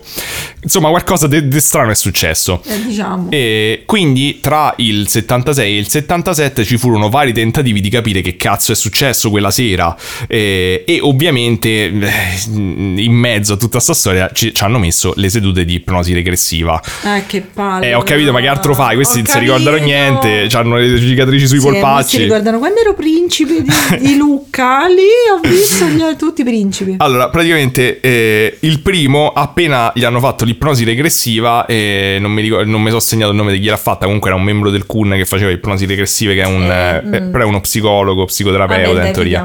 Eh, Ma che poi c'è, c'è pure chi la sa eh, fare cioè, infatti, sicuramente. non è che sempre, però sì, è è Però una, c'ha, c'ha i suoi molti- problemi. Ci sono molti i suoi esempi problemi. negativi, ecco. È diciamo chiaro che così. se te stai a fare l'ipnosi regressiva e gli dici allora ma quali alieni hai visto? Eh, cioè ovvio gli hai, gli hai indotto già Eh, la risposta dai, così. Io sono, sono un professionista, dimmi solo il numero degli alieni che hai visto. Esatto. Cioè, non è che ti sto dicendo gli Dimmi quanto erano grandi gli occhi neri degli alieni. Esatto. E questo tizio descrive questa scena, dice, cioè le, le- le parole Durante della la- registrazione sono ok. queste, durante l'ipnosi regressiva. Il primo oggetto arrivato dall'alto e che si è posizionato dietro il bosco è stato il contatto iniziale. Mm. Sono venuti a controllare perché incuriositi da noi. Eh, L'oggettino che è stato scambiato per una cicca di sigaretta in realtà era una piccola sonda che con altre sono state posizionate nell'area circostante per misurazioni varie. Tipo droni. Tutta l'area è stata irradiata di energie di varia natura come microonde, raggi gamma ed altro ancora. E l'uovo che aveva in tasca si è cotto. Probabilmente con microonde. Ecco perché il baracchino CB non riusciva a trasmettere. Il contatore Geiger, oltre che alla radioattività, ha registrato queste energie e per questo il suo funzionamento è risultato strano, tra virgolette. E mm, pare da questi racconti che emergono da ste. Eh, ipnosi regressive che, che questo, questa luce che loro vedevano ruotare, insomma tutta sta cosa, era fondamentalmente stata fatta apposta per distrarli. Perché il Why? fulcro, pare che la- il fulcro del- della faccenda era al campo base. Ah, ok, quindi cioè, li hanno portati per campi con le lucette, le macchine. Per, sì, tipo quando prendi il cipe che tipo sta lì che se deve per forza rubare i croccantini dal, dal cassetto e dici oh guarda che bello qua, gli tiri la palletta e lui si, si distrae. No, è troppo furbo. No, infatti non succede mai. Ehm, E, e aggiunge poi, eh, verso la fine della- dell'ipnosi regressiva, aggiunge, sono pura luce, non si può fare nulla, nulla. Hanno fatto tutto quello che volevano, è stato tremendo. Dopo averci rigirato come calzini, se ne sono andati via. Non si può fare nulla. Cazzo, è terribile. Vabbè, quello che beve la birra a lei gli è andata bene. No, anche lui faceva parte di questa, di questa cosa, immagino. Vabbè, però i suoi Eh, non è che hanno risultati fatto a uno lu- solo. I suoi risultati a lungo termine sono bere birra. Eh, Vabbè, ho capito, cioè non, non deve essere bello comunque ricordare di essere stato rapito da degli esseri di luce che fanno quello che cazzo gli pare con il tuo corpo e poi tu non Mm. puoi fare nulla. Poi, poi se sei celiaco e bevi tanta birra fa molto male. Vabbè, ehm, vedo che a- anche tu potresti partecipare al loro gruppo di Esatto. ricerca perché sei mai altrettanto perspicace. Comunque, eh, eh, finisce il, eh, il- l'ipnosi regressiva dicendo una frase che è considerata strana, di cui non c'è una spiegazione, cioè dice, finisce dicendo è il 27 settembre. Però in realtà era il 26 settembre quando è stata fatta l'ipnosi. Ah, Quindi tra l'altro è stata fatta tipo il giorno dopo. E, e quindi non lo so. Fine. No, aspetta, cioè, sì, sni, però. E, comunque, eh, sì, le- le, le cose che si sanno sono più o meno queste. Poi quello che succede è che negli anni a seguire il gruppo si scioglie proprio, eh, vengono fatte altre ricerche, altre ipnosi, comunque sia, eh, e emergono poi a- eh, nel tempo, che quindi più tempo passa e peggio è, altri dettagli eh, che, che però dice che la cosa rilevante è che all'epoca non erano molto noti e non erano comuni nelle ipnosi regressive delle abduction, tipo sto fatto della sala circolare, di sti tubicini in cui gli iniettano il Ah, liquido ok. nelle vene e emergono effettivamente anche nei ricordi. ehm, sì, è una cosa comune. sono una cosa comune che però era più difficile indurre all'epoca perché non, non era, non succedeva, le, abdu- le abduction erano abbastanza Certo. nuove, insomma. Cioè, la storia diciamo che si finisce qui, però mi ha intrippato un sacco perché ci stanno un sacco di aspetti interessanti. Cioè, l- c'è un aspetto che non è quasi mai emerso, secondo me, dalle altre storie che abbiamo trattato, e- ma anche nei casi americani. Cioè, sto fatto che è ovvio che loro si sono comportati in un modo assurdo, ma non è un caso. Cioè?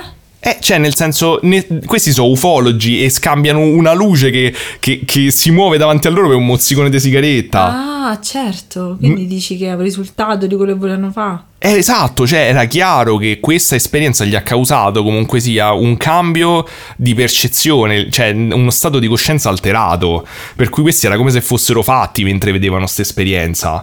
E questa cosa qui non è un, eh, una cosa, non è un caso isolato. Ad esempio, per questo dicevo che eh, es- emergono, eh, diciamo, delle domande classiche quando uno tratta i casi ufologici, no? Tipo, c'è anche una ragazza che mi aveva chiesto sta cosa, mi sembra, mh, su Instagram. Cioè, eh, ma scusa, ma com'è possibile? Perché non ci stanno così tante foto di UFO? Perché la gente, soprattutto, che è una, una cosa super legittima da dire, perché oggi che abbiamo tutti i cellulari e le cose, non ci stanno più foto di Certo. UFO e ci stanno sempre le stesse. Eh, questo qui è un aspetto purtroppo da tenere in considerazione importante, cioè noi percepiamo questo fenomeno ufologico come se ci fosse, eh, come se stai a vedere un aereo. Però generalmente non è così, cioè generalmente c'è sta un misto di, c'è un cambio nella coscienza dell'osservatore e, e ci stanno tanti... mh, eh, spesso tante descrizioni anche banalmente della persona che sta strada e vede un UFO che dice non ci ho pensato a prendere la macchinetta fotografica. Tu dici come cazzo Eh. fai C'era- ci stanno i fotografi che dicono sta cosa. Cioè avevo la macchinetta fotografica al collo e non ho pensato a fare una foto. Quando dicevano i fotografi fanno sempre solo foto. Lui stesso diceva io faccio le foto a tutto eppure là davanti c'avevo un UFO e non ho pensato a fare una foto. Eh. Capito? C'è questo, questo aspetto dove l'esperienza ufologica in- interferisce con la coscienza dell'osservatore in qualche modo, cioè succedono robe strane. E in questo caso è proprio palese sta storia, cioè loro eh, sono ufologi in cui- a cui tecnicamente si è avverato il loro sogno Eh sì, e si comportano in un modo assurdo, cioè dicono "Ah, vabbè, c'è sta un UFO, sti cazzi, torniamo dentro". È vero. Tornano dentro e praticamente appunto come se fossero stati sedati apposta per tornare dentro per poi rapirli. È vero, è strano, insomma. È molto strano e a tale proposito mi ha ricordato praticamente un, eh, un paper molto famoso del, del 2003 che è stato scritto praticamente da eh, Vallée- si chiama il paper di Vallée De- eh, Davis, eh. Jacques Vallée appunto è fondamentalmente uno dei più famosi e rispettati almeno nell'ambiente ufologi. ehm, e è un, eh, è un ufologo francese effettivamente mo- molto che lavora, lavorava con Heineck che praticamente è considerato tipo l'Einstein del campo dell'ufologia e, e hanno scritto questo paper che io ho sempre trovato molto illuminante e che ha un po' poi mh, anche plasmato il mio modo di vedere i fenomeni ufologici e sicuramente emerge anche qui spesso nel podcast. E questo paper parla del fatto che secondo loro la, eh, ad esempio il SETI, diciamo, che è il, tentativo scientifico poi no, di eh, trovare eh, un contatto extraterrestre, Certo. così come gli ufologi, hanno lo stesso problema secondo lui. Diciamo sia gli ufologi che anche la parte della scienza che prova a stabilire un contatto extraterrestre hanno lo stesso problema, cioè sono totalmente antropocentrici. Cioè, non riescono, interpretano eh, l'esistenza di un altro tipo di eh, coscienza, di un altro tipo di esistenza eh, esclusivamente dal punto di vista umano. Cioè, e quindi in qualche modo pensano che cioè, deve- devono ragionare come noi, qualunque altra Certo, forma di certo. esistenza deve essere tipo degli omini che stanno da qualche parte. È proprio basato sulla nostra comprensione dell'universo, vale dice. E la stessa cosa per lui dice, la stessa cosa vale per gli ufologi che dicono ok, queste sono astronia- astronavi aliene. Che è la cosa che pure giustamente tanta gente contesta. Cioè, tipo mio padre lo dice sempre: Ma com'è possibile che questi hanno due gambe e due braccia? Io sono d'accordo con lui, eh, sembra una gran cazzata. La prima cosa che quando vedi che questi qui sono così umanoidi, dici: Ma com'è possibile? Cioè, che solo sulla Terra ci stanno le stelle marine, ci stanno forme di vita assurde. Puoi dire, sì, magari che ne so, la vita intelligente si esprime sempre fisicamente nello stesso modo. Potrebbe essere. Però potrebbe anche essere che c'è qualcosa di strano, molto antropocentrica come interpretazione. E quindi lui dice: Secondo me sono totalmente fuori strada tutte e due. Cioè, per, e io sono d'accordo con lui, capire il fenomeno ufologico bisogna guardarlo da una prospettiva totalmente diversa del fatto che non abbiamo capito un cazzo di come funziona nulla. Ok. E quindi nel- in questo paper lui eh, propone fondamentalmente quelli che chiama i six layers, cioè sei aspetti diversi sotto cui bisognerebbe eh, valutare ehm, le esperienze ufologiche perché sono sei aspetti che ci stanno sempre e che hanno degli aspetti sempre in comune. Ok. Quindi lui dice che sono l'aspetto fisico, l'aspetto che lui chiama antifisico, cioè di- del fatto che gli UFO sembrano fisici, cioè solidi, però a un certo punto fanno cose che Ok, sembra che sì, vadano sì, contro sì. la fisica. Sì, sì. Ehm, poi l'aspetto psicologico, cioè come cambia la coscienza dell'osservatore nell'esperienza del, del, del- ufologica, insomma, dell'avvistamento. Poi l'aspetto fisiologico, come cambia la fisiologia, che cosa succede al corpo dell'osservatore. E poi dice l'aspetto psichico, cioè che spesso ci stanno ad esempio conversazioni telepatiche, eh, ci stanno esperienze strane appunto di tipo ehm, paranormale, che definiremmo paranormale, insomma tipo anche premonizioni poi nei giorni successivi, cioè sembra che anche degli aspetti diciamo insomma paranormali, di capacità paranormali latenti nelle persone emergono dopo aver assistito a, questo, a questi eventi ufologici, spesso per un po' di tempo, e, e poi culturale.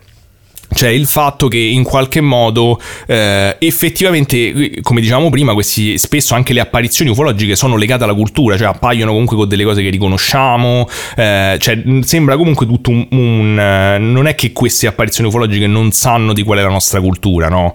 Tipo il famoso problema che i grigi comunque sia ehm, nascono da delle osservazioni, però mh, dallo stesso tempo la prima immagine dei grigi fondamentalmente è dei incontri ravvicinati del terzo tipo, quindi dici ma com'è possibile che quella cosa viene dalla televisione, però poi allo stesso tempo È stata vista tante volte. è stata vista tante volte, cioè c'è Certo. qualcosa, c'è un aspetto culturale mischiato con questo, questo fenomeno assurdo. E praticamente per ognuna di, queste, di questi livelli di interpretazione del fenomeno ufologico lui eh, tipo de- descrive delle cose che sono in comune, eh, che adesso non ve elenco, però ce ne stanno tre che saltano all'occhio, tipo il fatto che eh, una cosa comune è sentire il rumore di, sciape- di sciami d'api, Davvero? sì, che se ci fai caso in altri casi ufologici già è comparsa sta cosa e, e l'altra cosa interessante è che spesso nelle eh, apparizioni mariane ci stanno lo stesso rumore di sciami d'api e poi la sensazione di calore o di freddo improvviso. Ok. Quindi ti chiedi tipo nel loro caso sentivano, ste- sentivano effettivamente la corrente calda o si sentivano caldi di botto per dite che ne so.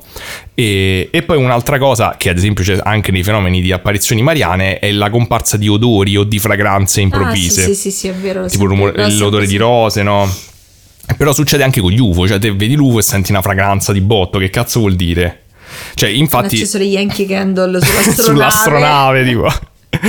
E, e- e infatti eh, c'è il- in questo paper una delle... mm, eh, eh, una delle eh, critiche che, che Valè muove agli, agli ufologi è voi state facendo la stessa cosa diciamo del- della controparte più mh, eh, scettica scientifica Certo. cioè state selezionando solamente le prove che portano a- a- a- mm, eh, all'ipotesi extraterrestre state scartando tutto il resto che in realtà è quello che conterebbe nel cercare Certo. di capire questa cosa perché è troppo strano e non lo capite. Volete confermarsi ipotesi extraterrestre a tutti i costi e quindi continuate a cercare di, di selezionare solo quello che vi interessa. E, mm, e praticamente le- vi voglio leggere, diciamo, tre eh, delle. Osservazioni finali che lui fa nel paper riguardo a quelli che in tutti i suoi anni secondo lui sono ehm, diciamo li- i capisaldi di interpretazione del, del fenomeno. Cioè secondo lui che cos'è sto fenomeno ufologico? Dall'idea che lui si è fatto dopo averlo studiato per così tanto. Ok. e l'ho tradotto io quindi Ma tu lo sai bene in inglese. sì vabbè però insomma perdonatemi se fa cagare. Allora lui dice il fe- Ufi molto strani. Eh, Ufi strani essere È scritto come Yoda all'improvviso. Sarebbe bello. Il fenomeno è il prodotto di una tecnologia. Ok. Durante l'osservazione l'UAP, che è un altro modo di dire l'UFO che però lui ha cambiato per dire così non pensate agli alieni, eh, è un oggetto reale, fisico, materiale. Ok. Tuttavia sembra utilizzare o inganni molto astuti o principi fisici molto avanzati risultanti negli effetti che abbiamo chiamato Ok. antifisici, che alla fine devono essere riconciliati con le leggi della fisica. Cioè lui dice questi qui comunque a un certo punto sembrano fisici materiali ma poi fanno cose che non Certo. hanno senso, diventano trasparenti, ca- eh, che, eh, si, si- come dire, affondano nel terreno, diventano immateriali. Eh, e queste cose a un certo punto lui dice devono essere riconciliate col mondo della fisica. Poi dice, la tecnologia, e questa è la cosa che ci interessa anche di questo caso, innesca effetti psichici di proposito o come effetto collaterale della sua manifestazione.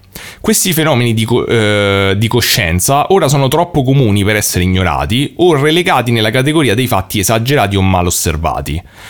Tutti quelli fra noi che hanno indagato su avvistamenti ravvicinati hanno acquisito familiarità con questi effetti. Cioè, ogni volta che c'è un qualche tipo di, mh, eh, di avvistamento c'è un cambiamento della coscienza Sì. dell'osservatore. E, e lui dice alla fine: lo scopo della tecnologia può essere la manipolazione culturale. Possibilmente, ma non necessariamente sotto il controllo di una forma intelligente non umana. Ok. Nel qual caso gli effetti fisiologici e psicologici sono un mezzo per raggiungere tale fine. Ma il parapsicologo con una struttura junghiana potrebbe sostenere che anche l'inconscio collettivo umano è una, un potenziale è una potenziale fonte di tali effetti, senza la necessità di invocare l'intervento alieno. Cioè, lui fondamentalmente dice: c'è sta una natura, de- la natura della realtà è molto più complessa di quello che pensiamo. Questo è un fenomeno molto più complesso che è intrecciato con la coscienza umana, con la realtà e con la realtà materiale e con un aspetto incomprensibile che sembra immateriale della realtà. Questo è quello che lui dice.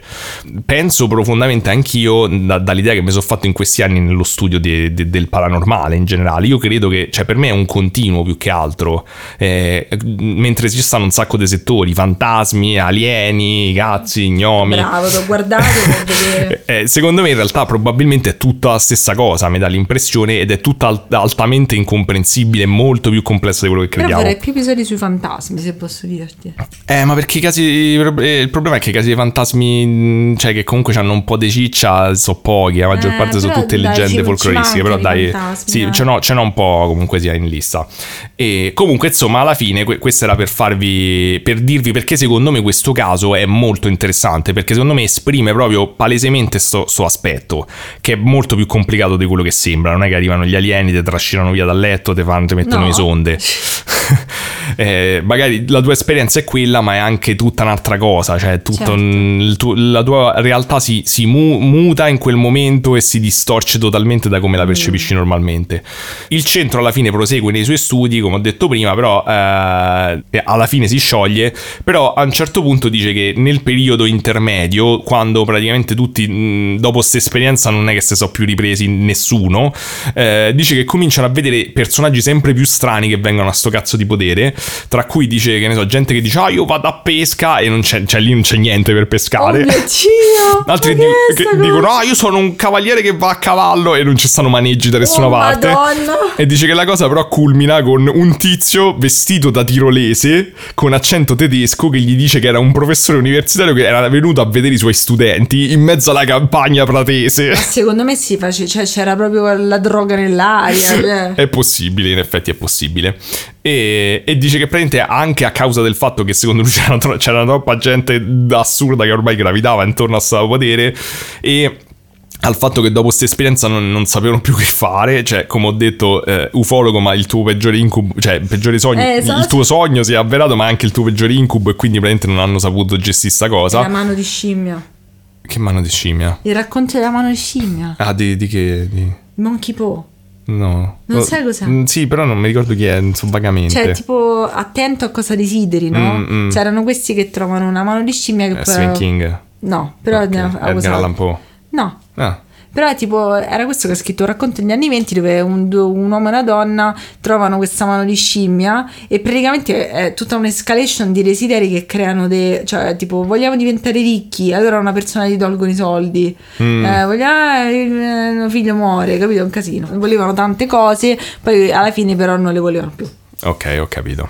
Eh, vedere che state lo- attenti bambini a cosa desiderate. Bravissimo. E comunque quindi alla fine dicono vabbè mm, basta se sciogliemo Però la cosa strana è che sto potere marniano praticamente rimane una sorta di non lo so tipo Cefalù tipo l'abbazia di Telema de- dell'ufologia cioè Andiamola a vedere, oh. sì Vestiti da tirolesi. Esatto, cioè praticamente continuano ad esserci un sacco di gente che ci va, ma soprattutto continuano ad esserci fenomeni strani, o perché ormai la gente si immagina, o perché effettivamente Oh ci mio Dio, stanno. la notte si accendono una delle luci come... Dall'interno di questa pietra Esatto. fatta con un te- una cosa spiovente sopra. Esatto, luci bellissime. E ci stanno delle persone, tipo delle figure dentro che Ci si sono dei muovono, cavalli di metallo che si fermano fuori. eh, che rombano e strillano.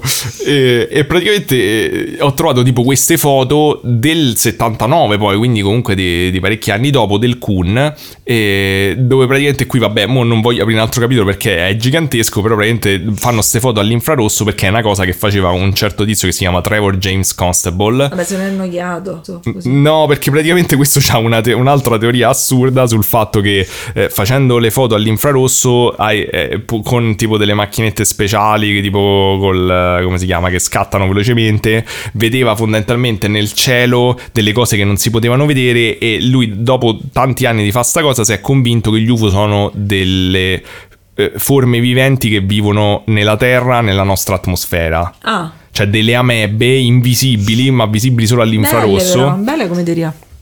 che chiamano critters, cioè tipo queste Ah, creature, creaturine, sì, tipo, tipo muscisci, cioè sono tipo queste sta specie di creature che, vi- che sono invisibili. Bella però la teoria, molto... E dicono che fondamentalmente quando tipo gli aerei o qualche cosa le fanno incazzare e quindi tipo le cattle mutilation sono che queste si mangiano tipo la gente oppure le... Ah. eh, cioè, Bestiame. È tipo il bestiame, sì, non lo so, mi sembra... Non, non ho mai approfondito più di tanto, è fantasiosa, però mi sembra un po' difficile da, da- da provare, soprattutto perché appunto anche al potere qua gli facevano le foto e vengono tutte queste macchie strane sull'infrarosso, eccetera, però non sono esperto vabbè. e stiamo a parlare degli anni 70 e secondo me potrebbe esserci di qualunque tipo di artefatto tu, cioè, te, all'infrarosso. Daniele, non ti devi scusare perché tu sei così bravo quando spieghi le cose. Non sei come me che sono una ciabattara, sei proprio bravo. No, eh, che Tu c'entra? sei esperto di laser, sei esperto di tutto. No, vabbè, però nel senso non, non- non so, grazie, però non, non- so, Accetta non so niente. mio Ti ringrazio, fatto sì. ignorante. Comunque, in tutto questo, questa è la storia. E c'è da dire che poi ci stanno delle foto che loro hanno fatto. de- quando ho detto che praticamente c'è stava. mm, Le mettiamo su Instagram. quando hanno detto che eh, loro hanno fatto il sopralluogo con i contatori Geiger i giorni dopo, eccetera, hanno scattato delle foto. E tra queste foto loro dicono di aver preso un alieno. Io, onestamente, queste foto. Oddio, come al solito. Queste Le foto non tanto te le faccio foto vedere. tue sono sempre cazzate. Non te le faccio vedere. Me le No, stavolta vedere. non te le faccio manco vedere perché sono veramente imbarazzanti. È un pupazzo. No, no, no, ma che pupazzo. Cioè, qui stiamo a parlare proprio di pareidolia piena. Cioè, nel senso, è in cespuglio e non si sa dove questi hanno visto un alieno. E sta cosa, onestamente, mi ha tolto un po' di credibilità a questa, a questa associazione. Perché. Vabbè, non lo diciamo mai, però venite su Instagram perché lì mettiamo le, le foto, i documenti, però non diciamo più di Instagram. Ce l'abbiamo. Ce l'abbiamo, volete. venite, seguiteci su Instagram, Se cazzo. ci volete sì, sì, raccontare sì. i fatti Pure su Spotify, seguite tutto. ascoltarci. Vabbè, ho capito, vuoi tagliare, insomma, ti è finito, sto, vuoi No, chiudere. no, che volevo, cioè, in quanto persona PR del gruppo, io devo cogliere per raccontare. Vabbè, cose. era un, un segno sottile per di me devo tagliare perché avevamo fatto, c'è- mi sa che abbiamo fatto un episodio La lunghissimo. pizza arriva fra mezz'oretta. Eh, vabbè, dai, solo due ore d'episodio. Oh cazzo, due ore! Quasi, quasi, Madonna quasi. mia, c'avevamo da chiacchierare. No, Ma- è meno, però oggi ero- quasi. però oggi ero molto. voglia molto. Mi Eh, poi dobbiamo tagliare tutte le cose su Hitler, quella roba lì, quindi comunque sia ci, ci perde. Ah, sì, sì, risparmiamo le- tanto, sì, le cose dove parliamo male di tutti, sì. Sì, sì, dove parliamo male degli altri podcast. Degli altri podcast, sì, dei J-Ax, diciamo che è una merda, che fa Esatto. schifo il podcast suo, quello tagliamo.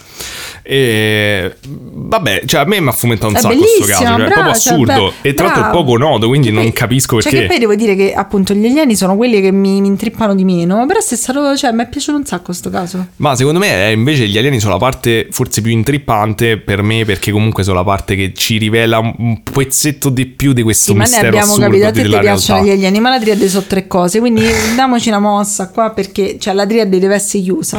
Vabbè, però ci sono dei casi di abduction in cui gli alieni avevano dei cappelli da gnomi. Eh, perché queste cose non le fai? Perché te le Eh, perché è caso americano purtroppo. Vabbè, mo vedrai che pure in Italia, oppure creerò io dei documenti falsi degli alieni vestiti da gnomi. Tanto ormai lo fanno tutti. Eh, c'è ragione. E Eh. vabbè, e niente, questo è quanto. Fatemi sapere se va intrippato. Questo caso come ha intrippato a me. Probabilmente sono l'unico sfigato. Però, Beh, però no, voi no, fingete comunque, fingete perché così se no ci rimango male. No, amore. No, non fa la, la vittima che verso La vittima la faccio sempre alla fa la fine. faccio- Vuoi dire che pizza prendi stasera? No, non lo dico. Però volevo dire, volevo dire una cosa semiseria per questa Sì. volta, per, quel- per il finale di questo podcast. Sì. Una cosa un po' triste, però se la lasciamo per la fine, così se per, Ah, caso, sì. se per caso volete tagliare l'episodio, non volete sentire, potete farlo. Però oggi è l'anniversario della morte di uno dei, dei gatti più belli che abbiamo mai avuto Oh. nella nostra storia. Eh, possiamo raccontare la storia velocemente? Ma sì, Certo, certo, vai, vai. Allora, dovete sapere, oddio, mi commuovo, vabbè, che quando noi siamo andati a convivere, ovviamente dopo un po' di tempo volevamo prendere il nostro primo gatto insieme Dopo perché tipo un noi mese. sì, esatto, poi facciamo finta di no. Quindi siamo andati a un gattile e abbiamo visto questo, cioè noi avevamo idea di prendere un gatto con qualche problema, perché so i gatti che non vuole nessuno, che sono i gatti migliori, diciamoci la verità. Poi sapevamo che doveva stare a casa e quindi volevamo giustificare il fatto di magari cioè, non starebbe bene all'aperto, no? non ce la fa. Esatto, quindi siamo andati a vedere e praticamente avevamo deciso di prendere un'altra gatta che però è una psicopatica, tutto rispetto, molto carina poi, e però quando siamo andati eh, la, mm, cioè, abbiamo visto sto gatto che quando mi ha visto mi ha messo la mano sulla spalla. Sì, ci ha messo la zampina sulla spalla. Che poi, vabbè, a, ri- eh, a pensarci dopo era, era il, pre- il prequel Il dello tentativo sguardo. di menarti, però. E noi abbiamo, mh, ci avevano detto, insomma, abbiamo avuto un'esperienza, l'abbiamo già detto varie volte, un po' negativa perché ci avevano dato un'età falsa di questo gatto. Ci avevano detto, guarda, c'ha appena sei anni, un bambinetto. E poi quando l'abbiamo preso con noi abbiamo deciso di prenderlo Eh, dicendo, dico che "Senti, abbiamo deciso di prenderlo sorseggiando del bubble tea a mm, Parco Leonardo quando il bubble tea non era una cosa decisamente famosa. moda. Però insomma abbiamo deciso di prenderlo e lui era, era stupendo, cioè nel, nel senso che è stato difficile inizialmente. Era un perché- gatto molto traumatizzato. molto, perché lui è stato chiuso per una settimana in un trasportino insieme a un altro gatto e... Cioè l'hanno abbandonato dentro al trasportino. quindi noi quando l'abbiamo portato a casa non, ave- non ci eravamo resi conto che stavamo facendo, cioè lo- gli stavamo facendo rivivere il trauma, quindi quando l'abbiamo portato a casa è normale che i gatti si nascondano quando li porti dal gattile a casa, è una cosa normale, però lui è stato due settimane nascosto, tantissimo, non Sì, mangiava, tanto, tanto. faceva solo la pipì Dentro ed era in, in un cassetto, era nascosto e non si poteva muovere perché si spaventava e poi una notte, tipo seriamente rapimento alieno, lui è uscito fuori da sto cassetto Il pieno d'amore, ha cominciato a fare le fusa una cosa in- fortissime. sbavava perché era felicissimo di avere una casa, cioè una cosa bellissima. Noi però diciamo, oddio, cioè eravamo, Eravamo esperti, un po' no? overwhelmed perché poi tra l'altro poverino aveva un sacco di problemi di salute tra il fatto che aveva questo orecchio infetto. Perché praticamente noi abbiamo scoperto, cioè tu eri al lavoro, io, io avevo, ero spaventata perché era molto, aveva il nasino pallido, gli ho aperto la bocca e poi ho capito che non aveva i denti, aveva un polipo a un orecchio, entrambe le orecchie incasinatissime. Quindi puzzava tantissimo, poverino, che aveva questa infezione Era, sì, all'orecchio. sì, era tutto pisciato. Poi quella sera, quindi abbiamo detto, Vomitava ogni "Dio", due secondi. Abbiamo detto, Dio, non ce la possiamo fare, non ce la possiamo fare. Però alla fine ce l'abbiamo fatta. E, E so- so- sono super felice di è avercela stato fatta. con noi quattro anni, di cui tre è stato una pacchia. Cioè, nel Sì. senso, è vero, cioè, ripeto.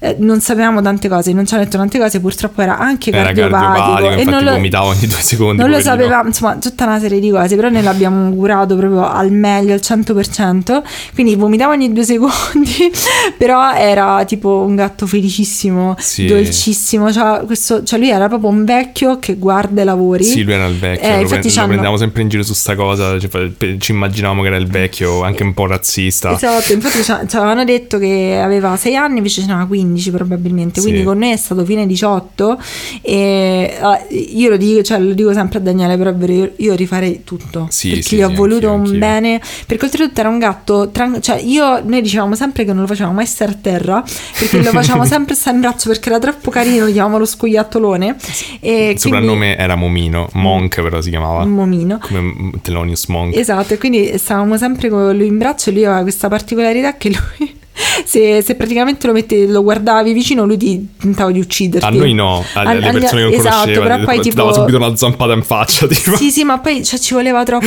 bene i bacini. Però l'unico problema è che di notte cioè, lui ti svegliava dandoti le botte in testa, ti ricordi? Oddio, è vero, ti dava Eh. le, zampe, le zampe, ti, ti- ti faceva toc toc sulla faccia quando Quindi, non, non ti insomma, svegliavi. Cioè, è stato, è stato terribile perché ovviamente. è stato eh, tanto male poi alla fine. Sì, è stato tanto male, oltretutto anche vabbè, costoso perché comunque nonostante erano i primi tempi vivevamo insieme, non avevamo tanti soldi, Mm-hmm. abbiamo speso tanto, però è un'emozione bellissima, per questo diciamo sempre, ovviamente quando vai al gattile devi fare più domande perché non tutti sono, come in questo caso, non sono stati onesti con noi. Poi ho un'amica che è andata successivamente, anche secondo me non sono stati molto onesti. Sì, per questo anche siamo Ehm, grandi sostenitori di Largo Argentina perché invece sono sempre Esatto, onesti. fare, cioè, ovviamente fare domande giuste, però prendere un, ga- un gatto non piccolo, voi pensate che è una palla perché il gattino piccolo è bello, a parte che spesso i gattini piccoli sono la, la- la progenie del demonio, Sì, sono, sono impegnativi Esatto, tantissimo. però anche se voi prendete un gatto di 2, di 3, di 4 anni, non dico prenderlo di 15 come noi, state facendo una cosa Sì, bellissima. sì, perché nessuno vuole i gatti più anziani. Dato che comunque, oggi sono- Penso anche per i cani valga la stessa Dato cosa. che oggi siamo entrambi un po' tristi perché è, è- è stato un duro colpo perché comunque Mm-mm. noi, noi per fortuna avevamo preso Maghi l'ultimo periodo perché io ero distrutta, però dico, cioè se voglio far passare qualcosa è, è importante cioè, eh, capisco la bellezza, però l'adozione è una cosa fantastica e tu scegli un gatto per il carattere e vi scegliete perché vi volete bene. Quando è piccolo il carattere non è evidente, quindi è una cosa che ci tengo a dire perché eh, lui ci ha proprio cambiato la vita. Cioè, è stato difficile, come nella nostra coppia è tutto così, è tutto difficilissimo. Sì, è subito cioè, abbiamo avuto un sacco di prove complicate, però adesso siamo, cioè io ad esempio so fare, e anche tu penso, sappiamo fare Sì. qualsiasi tipo di medicazione. Sì, ai gatti. E, e infatti ho detto a Daniele, eh, ce lo siamo detti, che se non avessi imparato a fare le flebo così bene nell'ultimo periodo con Momino, dato che ne facevamo tante, Sì, sì. non avremmo potuto salvare Kimchi perché non l'avrei saputa fare. Eh, probabilmente sì, perché l'abbiamo comunque gli abbiamo sapute fare da subito. E, e- e E- so, so che voi, insomma, cioè che le persone che ci ascoltano, ci sono tantissime persone bellissime che hanno fatto le cose bellissime per dei cani, dei gatti, gli asinelli, per tutte le cose. Ed è importante, appunto, cioè per me è il, il rapporto con gli animali è bellissimo. Sì, infatti volevo. La, la mia parte di questa storia è che volevo dire che eh, per me Momino è stato. Cioè, ci ho avuto sì. gatti prima, però per me Momino è stato il gatto che mi ha fatto capire una cosa che probabilmente voi, che, cioè, chiunque ha un animale ha- anche può capire, cioè che gli animali ti insegnano un sacco. Cioè, a me No. Momino ha insegnato col suo modo di affrontare la vita, esatto, cioè di ri- ria- eh, riavere fiducia degli esseri umani dopo quello che gli era successo, e poi la gente dice: No, i gatti non so empatici, cioè non, non- non ti dimostrano affetto.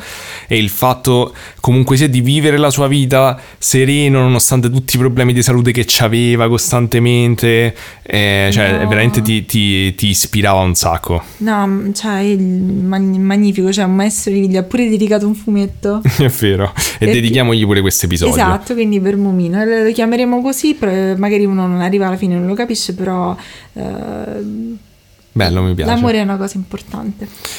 E Bene, vabbè, adesso mo andiamo a mangiare la pizza. mangiare la pizza, abbiamo fatto il nostro, abbiamo salutato pure Vabbè, il gatto. Mi, mi vado a baciare il cibo perché mi sono Sì. attristata. sì, sì. Va bene. Vabbè, regà, Ora avete eh. volute voi due ore di podcast, mo ve le sentite tutte. Mettiamo una parola segreta, così se le persone davvero hanno sentito le. le- Bravi, sì, sì. Cioè, bravi a te che ci hai avuto l'idea e bravi voi che ci avete ascoltato fino adesso. Eh, Sughero. sughero, Sughero. sughero. Sughero. Commentate la foto su Instagram. Ti è un bridge? Sughero. Va bene. Cioè, approvo, sughero. Non sugherò, sughero. Se volete anche sugherò. Ok. Tanto per ci il tema, il tema del basta. Va, Vabbè. zitto, non rovinare tutto.